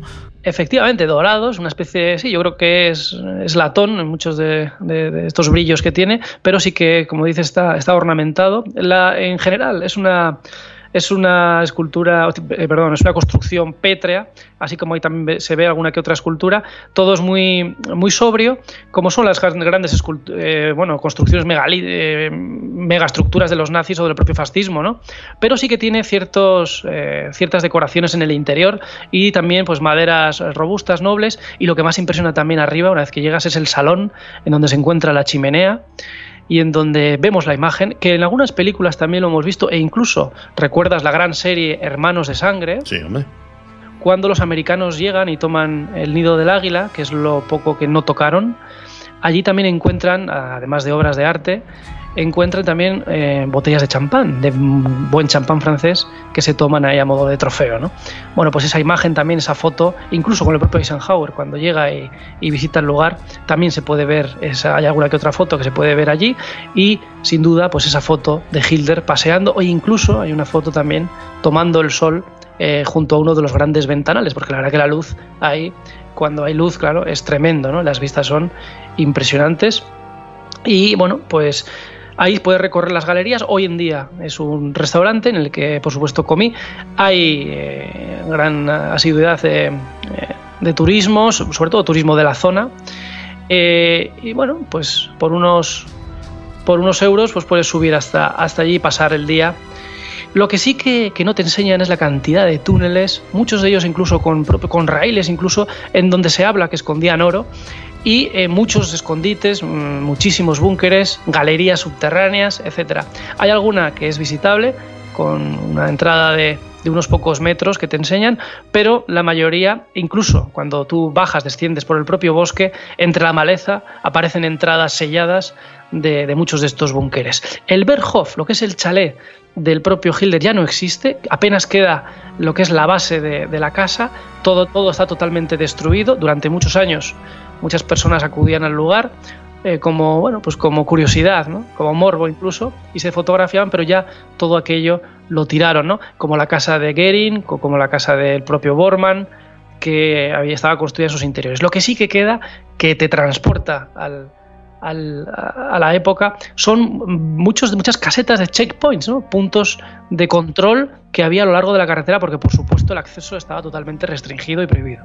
Claro, porque aunque no lo parezca, aunque parezca una residencia normal, aunque colocada en un sitio completamente insólito, estamos hablando de una verdadera fortaleza, de un lugar diseñado para soportarlo todo y para convertirse en el último refugio de Hitler. Fíjate que las montañas que veías a tu alrededor, cada una estaba plagada de baterías antiaéreas que formaban una cúpula invisible que protegía de cualquier ataque aéreo. Era algo increíble, ¿verdad? Así es. Bueno, lo que dices de las baterías, eso es lo que echas un poco en falta, ¿no? Para incluso que te transporte a aquella época ya del todo, ¿no? Por así decir, porque ya el lugar ya te pone los pelos de punta. Pero, y lo que dices, ¿no? El colofón. Eh, las baterías antiaéreas que allí estaban colocadas y lo que sí que se aprecia, que saqué alguna que otra foto, es la base donde estaban colocadas estas, estas baterías sí, antiaéreas. Unas bases de hormigón. Eso es, las bases de hormigón circular, eso sí que, que se conserva y se observan porque claro, eh, la cantidad de hormigón que hay ahí es, es tremendo. Por cierto, que te hablaba antes de, de Fristot, el ingeniero que, que, que, diseñó aquello junto con Bormann y que fue el que dirigió las obras, que poco después, en el año 42, fallece en extrañas circunstancias, que esto lo cuento rápidamente. Sí. Porque todos recordamos a Albert Speer, ¿verdad? Por supuesto. A, aquel arquitecto nazi que ideó esa mega ciudad que pretendían los nazis una vez que hubieran ganado la guerra, en, en, en, en el sueño que ellos tenían, ¿no? de hacer esas, esa mega, mega ciudad. Bueno, pues Albert Speer era eh, una especie de alumno del propio Todd, pero hay un momento dado que Todd, eh, bueno, pues hay alguna, que, hay alguna que otra polémica, mmm, rebate por el tema de la invasión de Rusia, hay incluso una discusión, era de los, que, de los pocos que tuteaban al propio Adolf Hitler y tienen una discrepancia, digámoslo así, bastante airosa. Cosa que, como ha ocurrido, por cierto, en España con, con otros accidentes aéreos como Mola o Sanjurjo, pues aquí también hay una especie de extraño accidente de aviación en el que eh, van a dar una, se van a montar en un avión, van a hacer una pequeña excursión a la que también está invitado Albert Speer, pero por orden de Hitler le, dice, recomienda eh, que mejor que no se monte en este avión y que bueno pues que haga otras otros que hacer otras actividades más importantes que viajar con eh. Por supuesto, sabemos que poco después del despegue una estalló el avión eh, curiosamente ¿no? Con... no son cosas de la mecánica que los aviones cuando tienen a alguien molesto dentro pues explotan vaya usted a saber. Así es. Bueno pues ese es el, el final eh, de Fristot como fue bueno como fue también el final de muchos otros también de ahí mismo. Visité otros lugares antes de hablar de la base aérea de la Luftwaffe eh, como no la cervecería donde fue el punch. Es que estábamos hablando ahora de, de personajes eh, también que murieron en extrañas circunstancias o que literalmente Hitler se los quitó de en medio y otro, otro de estos personajes fue uno de los golpistas eh, junto con Hitler de extrema confianza que también Hitler se lo quitó de en medio como fue Rom, ¿no? Sí. Bueno, pues visité el, la cervecería, muy turística por cierto, que está en Múnich. Te hiciste el tour nazi completo. Sí, sí, prácticamente eso, es. Pero lo que poca gente sabe dónde fue precisamente ese golpe de Estado del año 23, en qué parte concreta de la cervecería fue, que por supuesto estaba cerrada, pero eh, nos colamos de alguna forma y, nos, y pudimos hacer una fotografía por ahí. Bueno, la cerveza esta es enorme, no me extraña que en el golpe aquel de Estado estuvieran, eh, en el punch estuvieran 3.000 personas, porque la verdad que la cervecería es, es enorme, ha cambiado varias veces de eh, de, de, de, nombre. Ahora mismo es la HB, creo que le llaman eh, para simplificar. El nombre ahora no lo recuerdo completo porque mi alemán es... Eh, no lo es intentemos. no lo intentamos. Bueno, pues acudo a esta cervecería que por supuesto pues ahí tenemos a todas las, las bávaras con esos vestidos que se ponen llevando 10 jarras en cada mano ¿no? de cerveza. Con sus corpiños y sus camisolas Eso. y sus cositas, sí. y con un señor también en la puerta con el que te puedes hacer fotos con grandes bigotes y una pipa. Bueno, pues acudimos al lugar y subimos es en la parte de arriba donde un gran comedor, ahí tuvo la reunión y ese golpe con ese disparo al aire del propio, del propio Hitler. Año 23, por supuesto, sabemos que la cosa salió mal en un primer momento y luego después lo detienen y es donde escribe el, el Mein Kampf, ¿no?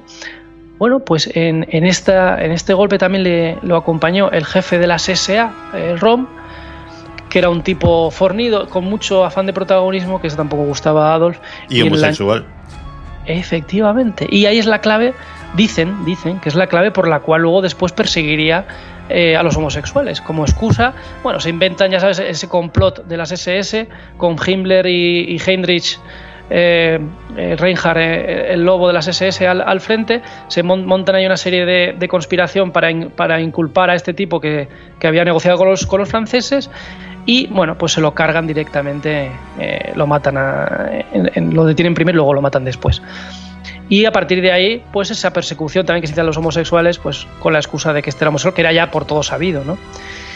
Bueno, pues precisamente el día del punch acudo también al Odeonplatz, que era un lugar donde daba eh, esos mítines Hitler, y a su paso por eh, eh, este Odeonplatz, en el lateral, fue precisamente donde la policía, en aquel año 23, matan a 14 nazis.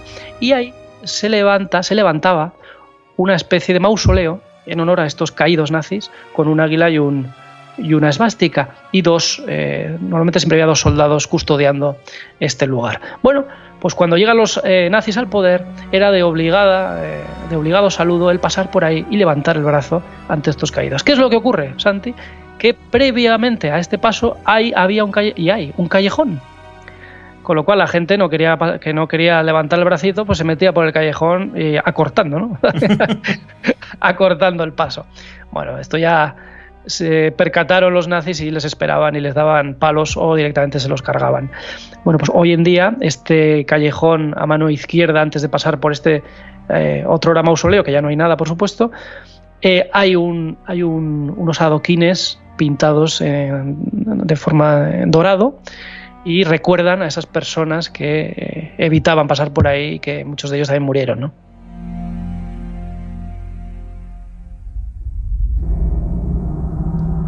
Y luego, si no habías tenido suficiente turismo del Tercer Reich, ¿cuánta gente dice lo del Tercer Reich y no sabe cuáles son los dos primeros?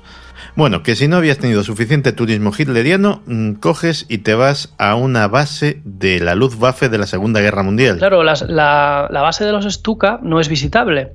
Entonces está en una localidad que se llama Bad Ablin, que tiene nombre como de Western, ¿verdad? Bad que se llama Dublin no precisamente por nada malo, sino porque Bad viene de baños. Es una ciudad ah. en la que en, sí, sí, en la que hay unos baños que también aproveché para darme un, un garbeo por ahí. Hay unos jacuzzis, unos baños tremendos, unas piscinas exteriores climatizadas. Bueno, bueno, un auténtico lujo. Eh, bueno, pues ahí en Bad eh, estaba la base de los Stuka de la Luftwaffe. Hoy en día, como digo, no existe, o sí, entre comillas, porque lo que ocupa la superficie de la antigua base totalmente destruida es eh, dos cosas. Una, el Ekelon, que es este sistema eh, bueno, de, vigilancia de de sistemas y que creo que hay por, por, diferentes países, ¿no? Sí, las grandes orejas del sistema Ekelon fuera de Estados Unidos están en Alemania, en Inglaterra y en Australia. Y es un tema al que le tengo especial cariño porque, aunque esté mal decirlo, fui de los primeros en hablar de ello en España y cuando nadie conocía el tema, todo el mundo, cuando salía un reportaje mío o lo mencionaba en algún sitio, pues siempre salía algún listo que decía, no, esto son teorías de conspiración, esto no tiene ni pies ni cabeza, porque bla, bla, bla.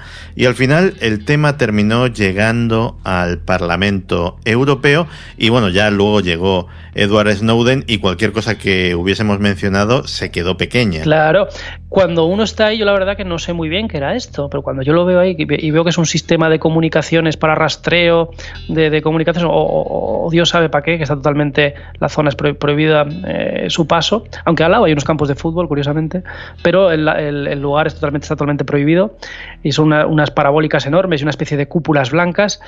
Yo cuando llegué ahí, lo primero que pensé, dije, no sé qué coño es esto, pero esto es muy de Santi. Sí.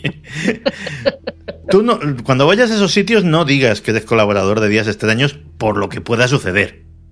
Bueno, yo, yo no me pude resistir y ponía. Eh, había un cartel que ponía prohibido hacerse fotos. Y por supuesto, pues me la hice. Ah, bueno, eso, eso, por descontado. Bueno, pues esto está sobre, por supuesto, como digo, totalmente prohibido el paso, y esto está sobre eh, la antigua pista eh, la antigua base de la Luftwaffe de los Stuka, aquellos aviones nazis que emitían un sonido estrepitoso que ponía los pelos de punta, una especie de rugido, ¿no?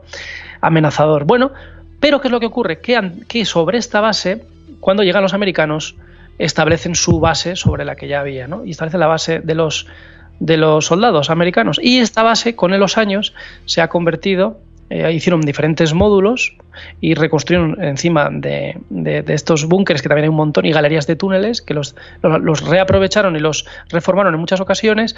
Y con los años, estos módulos norteamericanos los han, eh, digamos, le han dado un lavado de cara y ahora mismo son hoteles, son diferentes módulos de hotel, efectivamente. Y gracias a José Ignacio, a uno de estos españoles intrépidos por el mundo, uno de estos trabajadores de este hotel, me llevó hasta las galerías subterráneas de la antigua base de la Luftwaffe, cosa que es tremendo y apasionante el poder recorrer aquellos pasillos.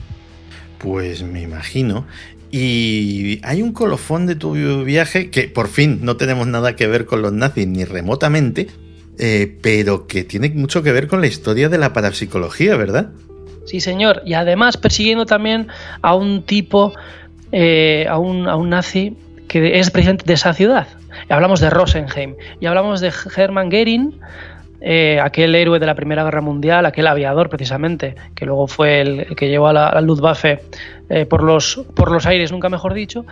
Y precisamente era de esta localidad que está muy cerca de Bad Ablin, está, vamos, a nada, a unos pocos kilómetros, no sé si son 6 o 10 kilómetros, de que es Rosenheim. Y en Rosenheim está el mayor poltergeist que, se recuerda, el poltergeist de la Conis, eh, de, la, de, la, calle eh, Konistrasse, el número 13 de la calle Konistrasse, que a finales precisamente de los años 60 es donde se desarrolla esta serie de, fenómenos.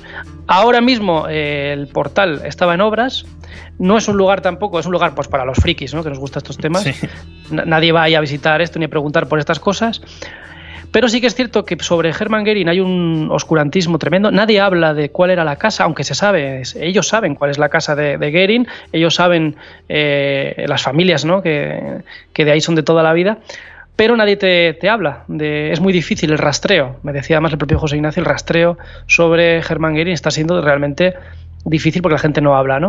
Pero entre estas, estas casitas hay una que destaca a nosotros que nos gustan estos temas, que es precisamente la 13 de Konistrasse, que es la casa del poltergeist por antonomasia, donde Hans Bender estuvo ahí investigando y donde Germán de Argumosa pues también, ¿no? Estuvo ahí hablando de este tema muchos años, de, sobre este poltergeist tan, tan increíble y donde parece ser, según se dice, eh, que Anne-Marie Schnabel era la que provocaba estos fenómenos, ¿no?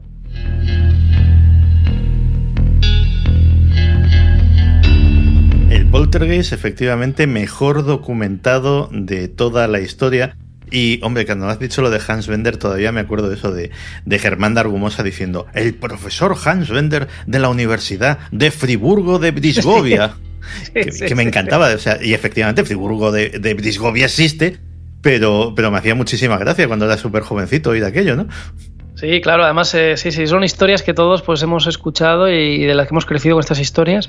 Bueno, al llegar allí sí que al preguntar por, por este tema, aquello ya cesó, no nunca más se ha, remitido aquellos fenómenos. hoy en día no ocurre nada extraño ni pasa nada, pero que sí durante un tiempo parece ser que según se dice eh, siempre en presencia de esta trabajadora que yo era un bufete de abogados, eh, Ana María Snabel, bueno, pues parece ser que, que ocurría una serie de hechos que empezaban pues, con, sonidos telefónicos, eh, teléfonos que sonaban sin parar y nadie, había al otro lado, bombillas que explotaban, eh, lámparas que oscilaban, mm, corrimiento de muebles, mm, vamos, con, de forma también muy, muy espectacular. Eran todo eh, algo, pues, no sé, pues muy extremo, ¿no? Incluso también se hablaba de levitaciones de objetos, de bolígrafos que levitaban.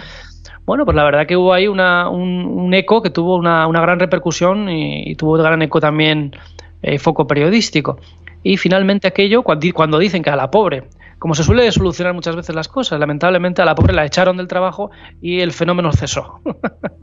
en fin, hay formas y formas de que le echen a uno del trabajo, pero desde luego por provocar un poltergeist ya es harina de otro costal. En cualquier caso, es el caso Poltergeist probablemente mejor documentado de la historia, con fotografías, con filmaciones, con registros de todo tipo, hasta sismógrafos, se instalaron en su día, ¿verdad? Sí, sí, están fotografiados, lo del, lo del bolígrafo fotografiado, la oscilación de las lámparas está fotografiada, vamos, una serie de cosas que la verdad que, que, que, debían ser muy impresionantes. Lo que sí que hoy en día impresiona, sin duda alguna, es subir esas escaleras y ese crujir de la madera en esos, en, en esos pasillos, pues sí que da miedo, ¿eh? la verdad, sí que da miedo. Bueno, pues esto yo creo que ya ha sido todo, ¿no? Que para unas vacaciones parece que te ha cundido bastante. Sí, fue una escapada, me hubiera gustado. Estar Jolín con las escapadas de, de Miquel Navarro.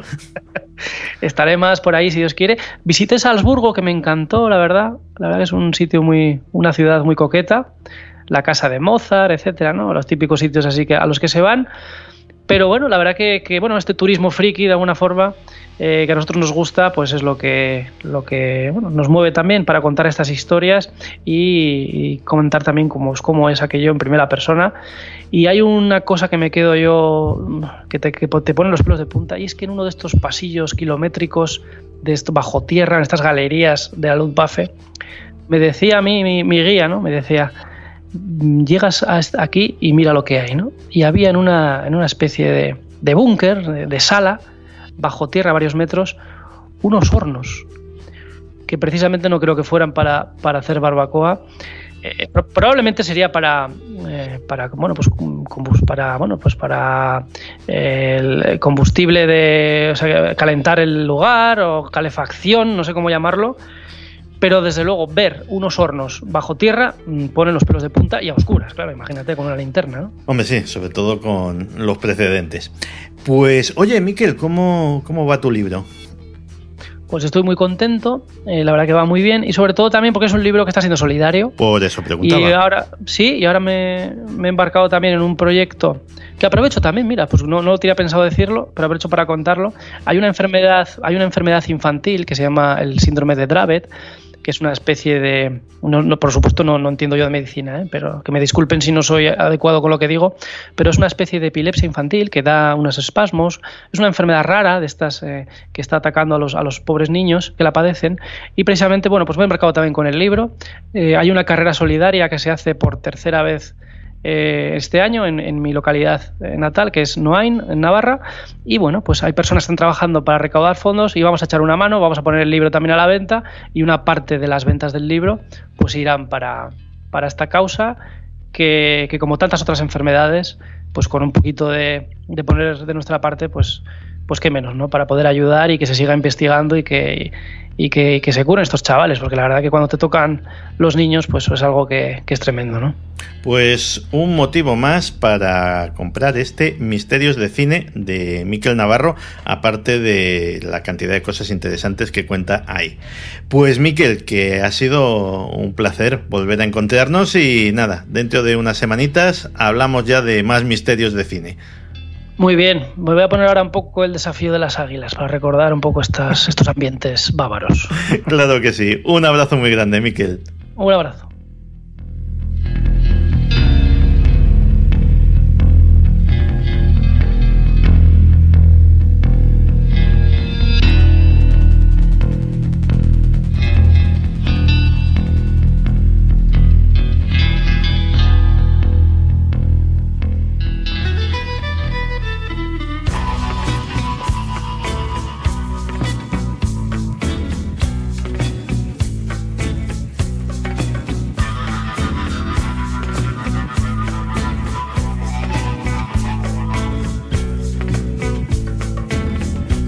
En días extraños hay contenidos que quitan el sueño, hay contenidos que pueden resultar inquietantes, pero para cosas inquietantes y que pueden llegar a quitar el sueño, eh, las más inquietantes las dejamos para el final del programa. Son las que nos cuenta Perra de Satán. Perra de Satán, ¿qué tal estamos? Pues muy bien, Santi, con muchas ganas de contarte las cositas que te traigo hoy, que como siempre, pues vienen estupendas, la verdad. Oye, Perra de Satán, que es la amiga de las celebrities, ¿qué hacías el otro día con Belén Esteban? Pues mira, que fui al concierto de Maluma como periodista y resulta que las acreditaciones de periodistas y las de los invitados de la zona VIP se recogían en el mismo sitio. Ah. Así que coincidimos en la cola y ya pues la saludé. Ah, mira, o sea, así de, de cotuli, ¿no? De coleguitas. Claro, le dije, Belén, que somos aquí de la casa, dame un beso y hazte una foto conmigo. Anda, anda. Y la mujer muy maja, me dio el beso y se hizo la foto. Ay, oye, que te decían en Twitter que no me abandones por el Sálvame. Yo creo que no, la verdad. Yo el Sálvame lo tengo enfrente de mi trabajo, que es una cosa que me encanta de ver, lo que entre, lo que sale por el Sálvame, pero yo estoy muy a gustito donde estoy, la verdad. Bueno, bueno. Bueno, pues eh, estamos tan a gustito escuchando noticias como cuáles que nos traes hoy. Bueno, estoy encantadísima. Santi, permíteme expresar mi, mi, mi ilusión porque vamos a hablar de uno de mis temas predilectos. Los que son oyentes mm, de larga distancia de días extraños saben que mis temas son mm, las guarreridas humanas y los animalitos. Bueno, pues hoy tengo guarreridas humanas y animalitos Qué únicamente bien. y en exclusiva. Así sea, que estoy contenta. Hoy hacemos el, el completo. Pues Sí. nada, empezamos por donde quieras. Yo me dejo Pues voy a empezar por los animalitos. Ah, muy bonito. Por ir poquito a poco. Mira qué bonito esto. Una pescadería pone ojos de plástico a su pescado para que parezca fresco. Como que ojos de plástico. Pues vamos a ver, tú ves los ojos estos que tienen algunos muñecos, que cuando mueves el muñeco se le mueven, lo- se rebota así el- la pupilita dentro del ojo, de estos que se pegan, que Sí. son, o sea, que, que- que son malos, que se pegan, que se caen, que son asquerosos, de plástico. Sí, sí, bueno, pues un pescadero tuvo la maravillosa idea de mm, él pensó así, en vez de tirar el pescado que ya no está fresco, ¿por qué no le voy a poner yo unos ojos de plástico como a los muñecos y lo vuelvo a revender como si fuera fresco? Pero. Y lo han pillado, claro. Pero es que te, te pillan a la primera. Es decir, una Hombre. vez lo sacas en tu casa y te pones a limpiar el pescado, dices, oye, este, estos ojitos son de, de muñeco de peluche. De verdad, a mí es que me hace una gracia porque los ojos esos me parecen súper graciosos. Yo tengo un amigo que una vez, yo no sé por qué, pues de estas páginas de internet de China o de país, que a lo mejor comprarte mil pegatinas te vale un euro, por ejemplo, pues se compró una bolsa de ojitos de esto. Yo también. iba- Tú también, fíjate. Sí, para Vaya amigos más raros tengo. ¿eh? No, yo, yo, yo tenía. un- Lo que pasa es que no podías comprar un par. Yo tenía que reparar un peluche al que le tengo muchísimo cariño. Que me lo- mi- o sea, cosas que solo pasan en mi casa. El loro había dejado tuerto al peluche. ¿De acuerdo? O sea, el loro se había venido arriba y le había sacado un ojo a- al pobre Los muñeco. celos. Los celos o directamente la maldad, no lo sé. Pero el caso es que me las tuve que apañar y bueno, busqué en internet y resulta que en AliExpress, Ah, pues en Aliexpress se lo compró mi amigo. Claro. Igual tenéis los mismos ojos. pues, eh, y efectivamente, yo qué sé, por un euro o dos, o de repente, claro, la única pega que tiene esto es que tienes que esperar un montón. Pero llegó al mes un bolsón que yo ya no sé qué hacer con ellos porque los tengo, los tengo en el trastero ahora mismo. Y sí, sí, doy fe de que esto sale barato. Pues este señor vio aquí el negocio del siglo, pero tal y como tú has dicho, evidentemente lo pillaron enseguida, porque el, eh, o sea, fue un consumidor el que tomó una foto del producto y luego pues eh, lo compartió en las redes sociales y ya sabes que estas cosas pues enseguida se empiezan a compartir, se empiezan a compartir, que yo creo que la gente los comparte más por las risas, porque la verdad es que es de tener una picardía muy fina que por la denuncia mm, de la salud que es esto, porque vaya asco, la verdad. Y la cosa es que se volvió viral, se volvió noticia y bueno, pillaron al tío y evidentemente le han chapado el negocio. Claro, pero de todas formas la gente, o sea, una cosa es lo de lo de que bueno, pues eh, el pescado tenga el ojo un poco vidrioso, pero ya cuando le tienes que colocar ojillos del AliExpress es que aquello huele a paseo marítimo que tira que de es eso. espaldas. Es que el pescado ya no es solo es el aspecto, es el olor. Mm, de verdad.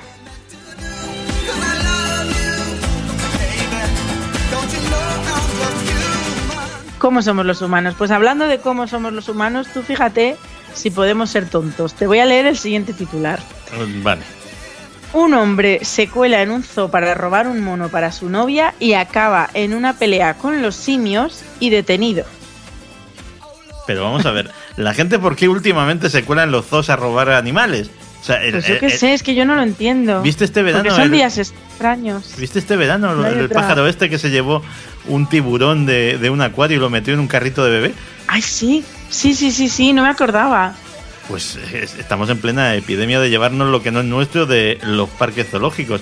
Pero claro, este se metió en el cercado de los monos y, y los monos Y no les pareció bien. Cobró, cobró. Esto ha sido en Nueva Zelanda. ¿Qué, qué especie de mono era? ¿Lo sabemos? Uy, pues a ver si lo pone, porque. Ah, un mono ardilla. Un mono ardilla iba a decir. En el titular solo pone mono, pero sí, luego pone mono ardilla. Que son así chiquititos. Sí, llegan a ser chimpancés y lo matan, ¿eh? Pues sí. Pues es que además que sí, porque te voy a leer cómo acabó este hombre, porque los monos se echaron a él. Fíjate también los, los animales, qué instinto tan listos que son. Como dice mi abuela, qué conocimiento tienen los animales. Pues acabó este hombre con una pierna fracturada, dos dientes rotos, un tobillo torcido, moratones múltiples y una detención. La detención no fue de los monos, los monos no le detuvieron, le detuvo la policía. Eso para que te vayas fiando del mono ardilla. Ahora vas y lo cascas.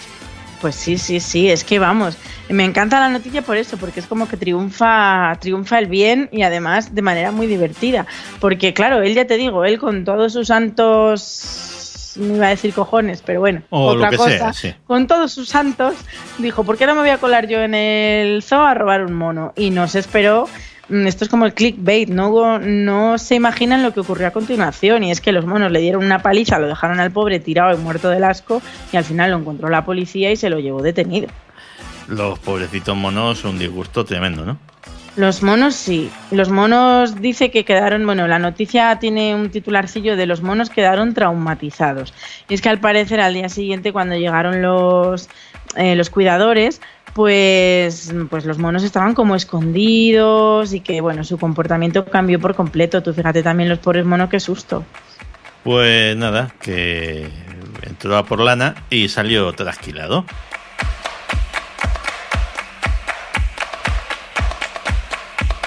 Pues nos vamos ya a lo guarrete. Ya hemos acabado con la ya sección pensaba animal. yo que te habías olvidado.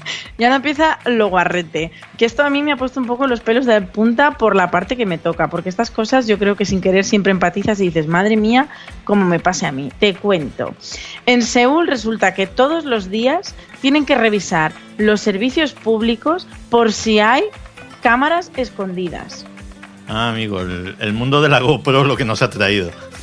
Mira, de verdad, yo al principio lo he leído y he dicho, madre mía, qué país, pero luego realmente he pensado, qué miedo. O sea, que, que, que, que- en tu momento más íntimo, que es el de tener que entrar a un baño público, que encima ya entras a desgana, yo por lo menos, porque no me gustan nada, pues encima, ¿qué tienes que pensar? Ay, Dios mío, que no me pille yo ninguna infección, también tienes que pensar, ay, Dios mío, que no me saquen a mí en ninguna página porno. ¿Y en los probadores no revisan?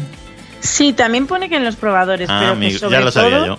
Sobre todo en los en los baños públicos, que debe ser, yo que sé, no sé, pues en Seúl debe ser súper guay ver vídeos de chicas haciendo pis. Bueno, en Corea y en medio mundo, porque yo recuerdo que en sus tiempos las principales plataformas de distribución de vídeos porno tuvieron que ponerse muy serias porque el tema del el género de mirones, es decir, la gente que grababa en sitios públicos, desde playas hasta cosas como meterle la cámara por debajo de la falda a una chica en las escaleras mecánicas, por supuesto lo que comentábamos de probadores, cuartos de baño, etcétera, etcétera, pues eh, se le fue un poco de las manos y para evitar consecuencias legales tuvieron que, como digo, ponerse serios.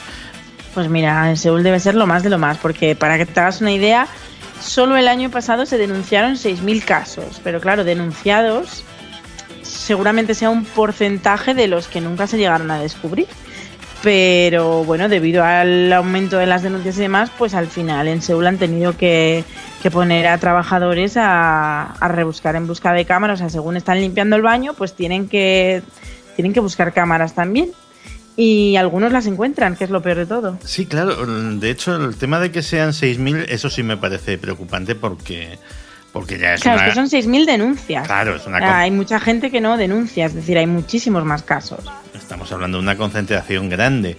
Pero no sería la primera vez, ni la segunda, ni la tercera que alguien de repente está mirando, pues yo qué sé, el YouPorn, ¿no? Estas cosas, eh, por eh, razones científicas y de repente se encuentra a su novia, a su hermana o lo que sea, pues eh, haciendo sus cositas. Madre mía, es que de verdad eso, es una pérdida de la intimidad y de un, yo qué sé, un terror ya a todo lo público que es que una ya no sabe qué pensar. Además, a lo mejor un día aparezco yo también por ahí.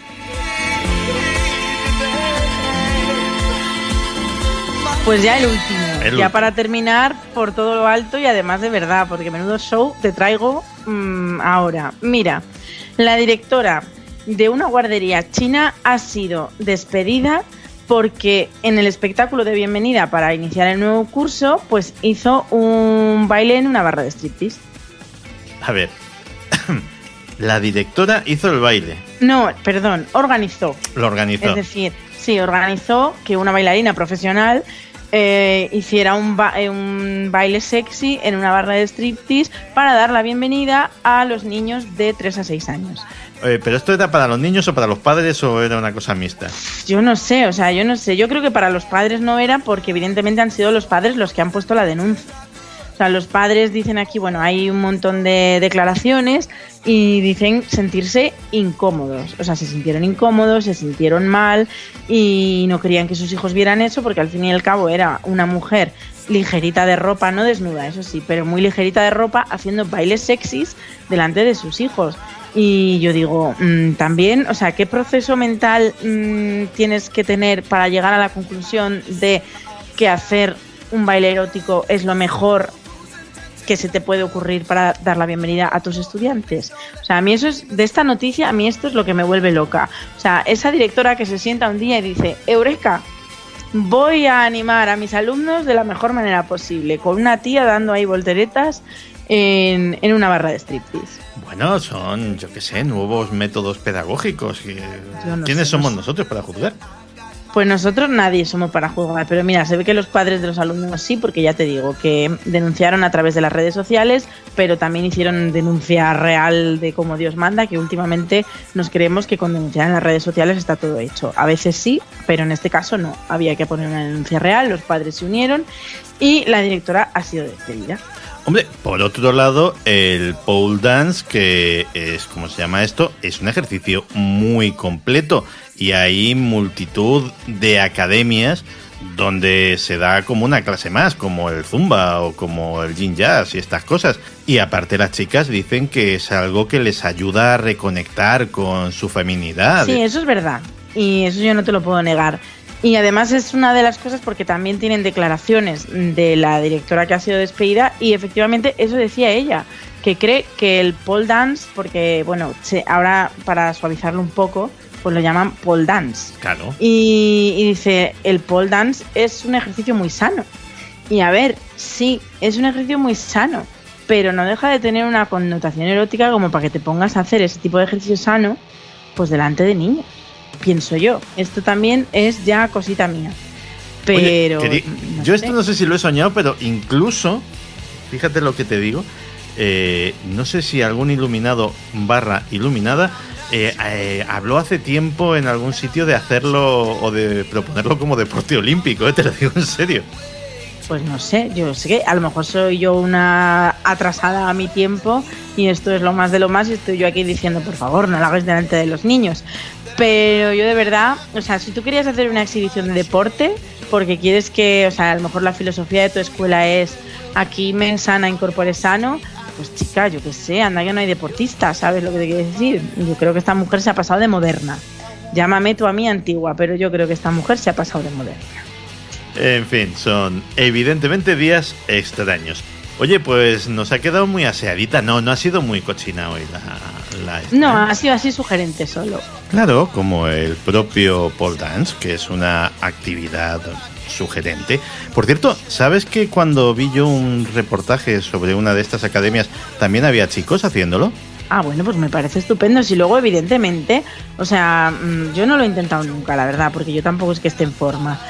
Pero si ya solo el hecho de subirte, pues que te digo yo, a una espaldera, los músculos que tienes que tener para aguantarte ahí arriba, o sea, yo ahí estoy totalmente de acuerdo. Yo creo que esto es un ejercicio además intenso. O sea, que no es la clase de zumba que me hago yo los jueves.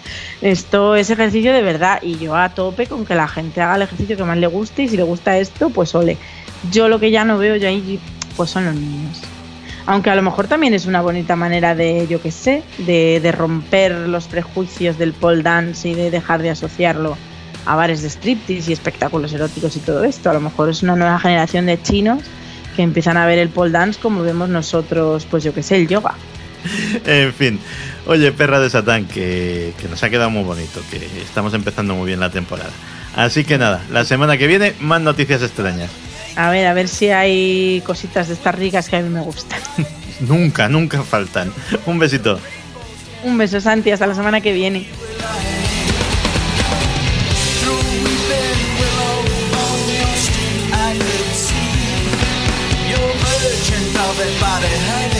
I you for me. I'm a match, she kerosene. You know she gone.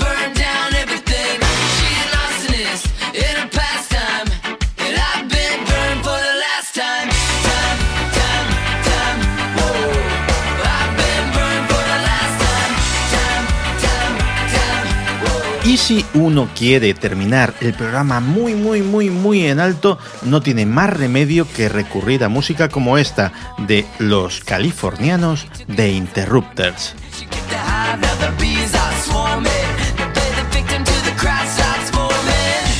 La canción se titula Sis Kerosene, ella es queroseno, y con ella de Interrupters nos demuestran que el ska no solo no está muerto, sino que está muy vivo como género musical en el siglo XXI.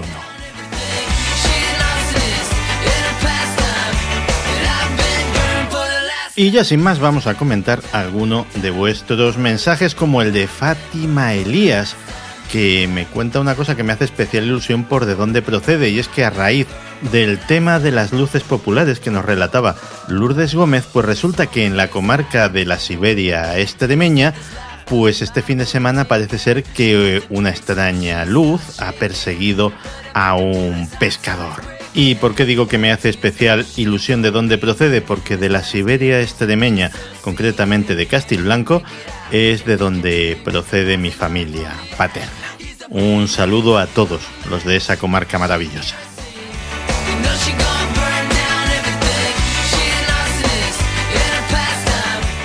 Pepo Arte me pregunta por mi guitarra y mi ampli favoritos. Pues tengo que decirle que la guitarra que más toco actualmente es una Fender Stratocaster Aerodyne que compré hace cosa de dos años y que es un modelo peculiar, buscarlo los que entendáis de estas cosas. Y mi ampli desde que hace unos años me compré, o mejor dicho, me regalaron por Navidad un Kemper pues eh, vendí todo mi equipo. Por cierto, que todo esto que no interesa más que a los muy entendidos, pues diremos algo para el público general.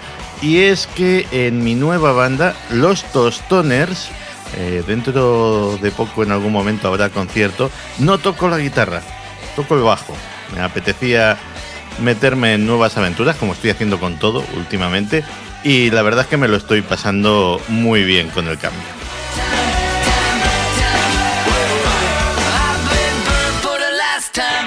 El tema de las luces populares ha tenido muchísimas más ramificaciones de las que nadie se pudiera imaginar y X2 nos propone documentación para que sepamos que el nombre vasco de Itziar también puede tener su origen en este tipo de fenómenos.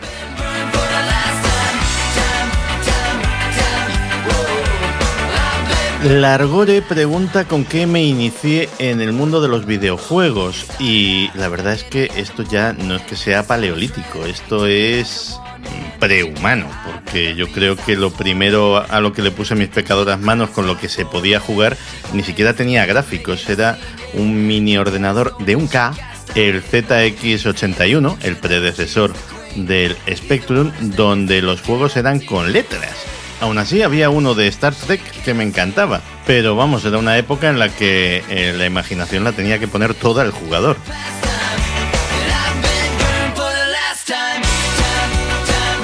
Y Overheat eh, me dice algo que no le veo mucho sentido, que dice, cuando la información se paga, duda. No, yo creo que cuando hay que dudar es cuando no sabes quién la paga.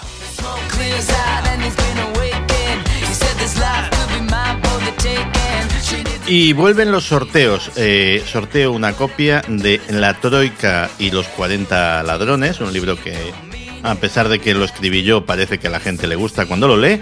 Y el mecanismo es exactamente igual que el año pasado. El libro se sortea entre todos los que retuiteéis el mensaje, el tweet que encontraréis fijado al principio de mi perfil.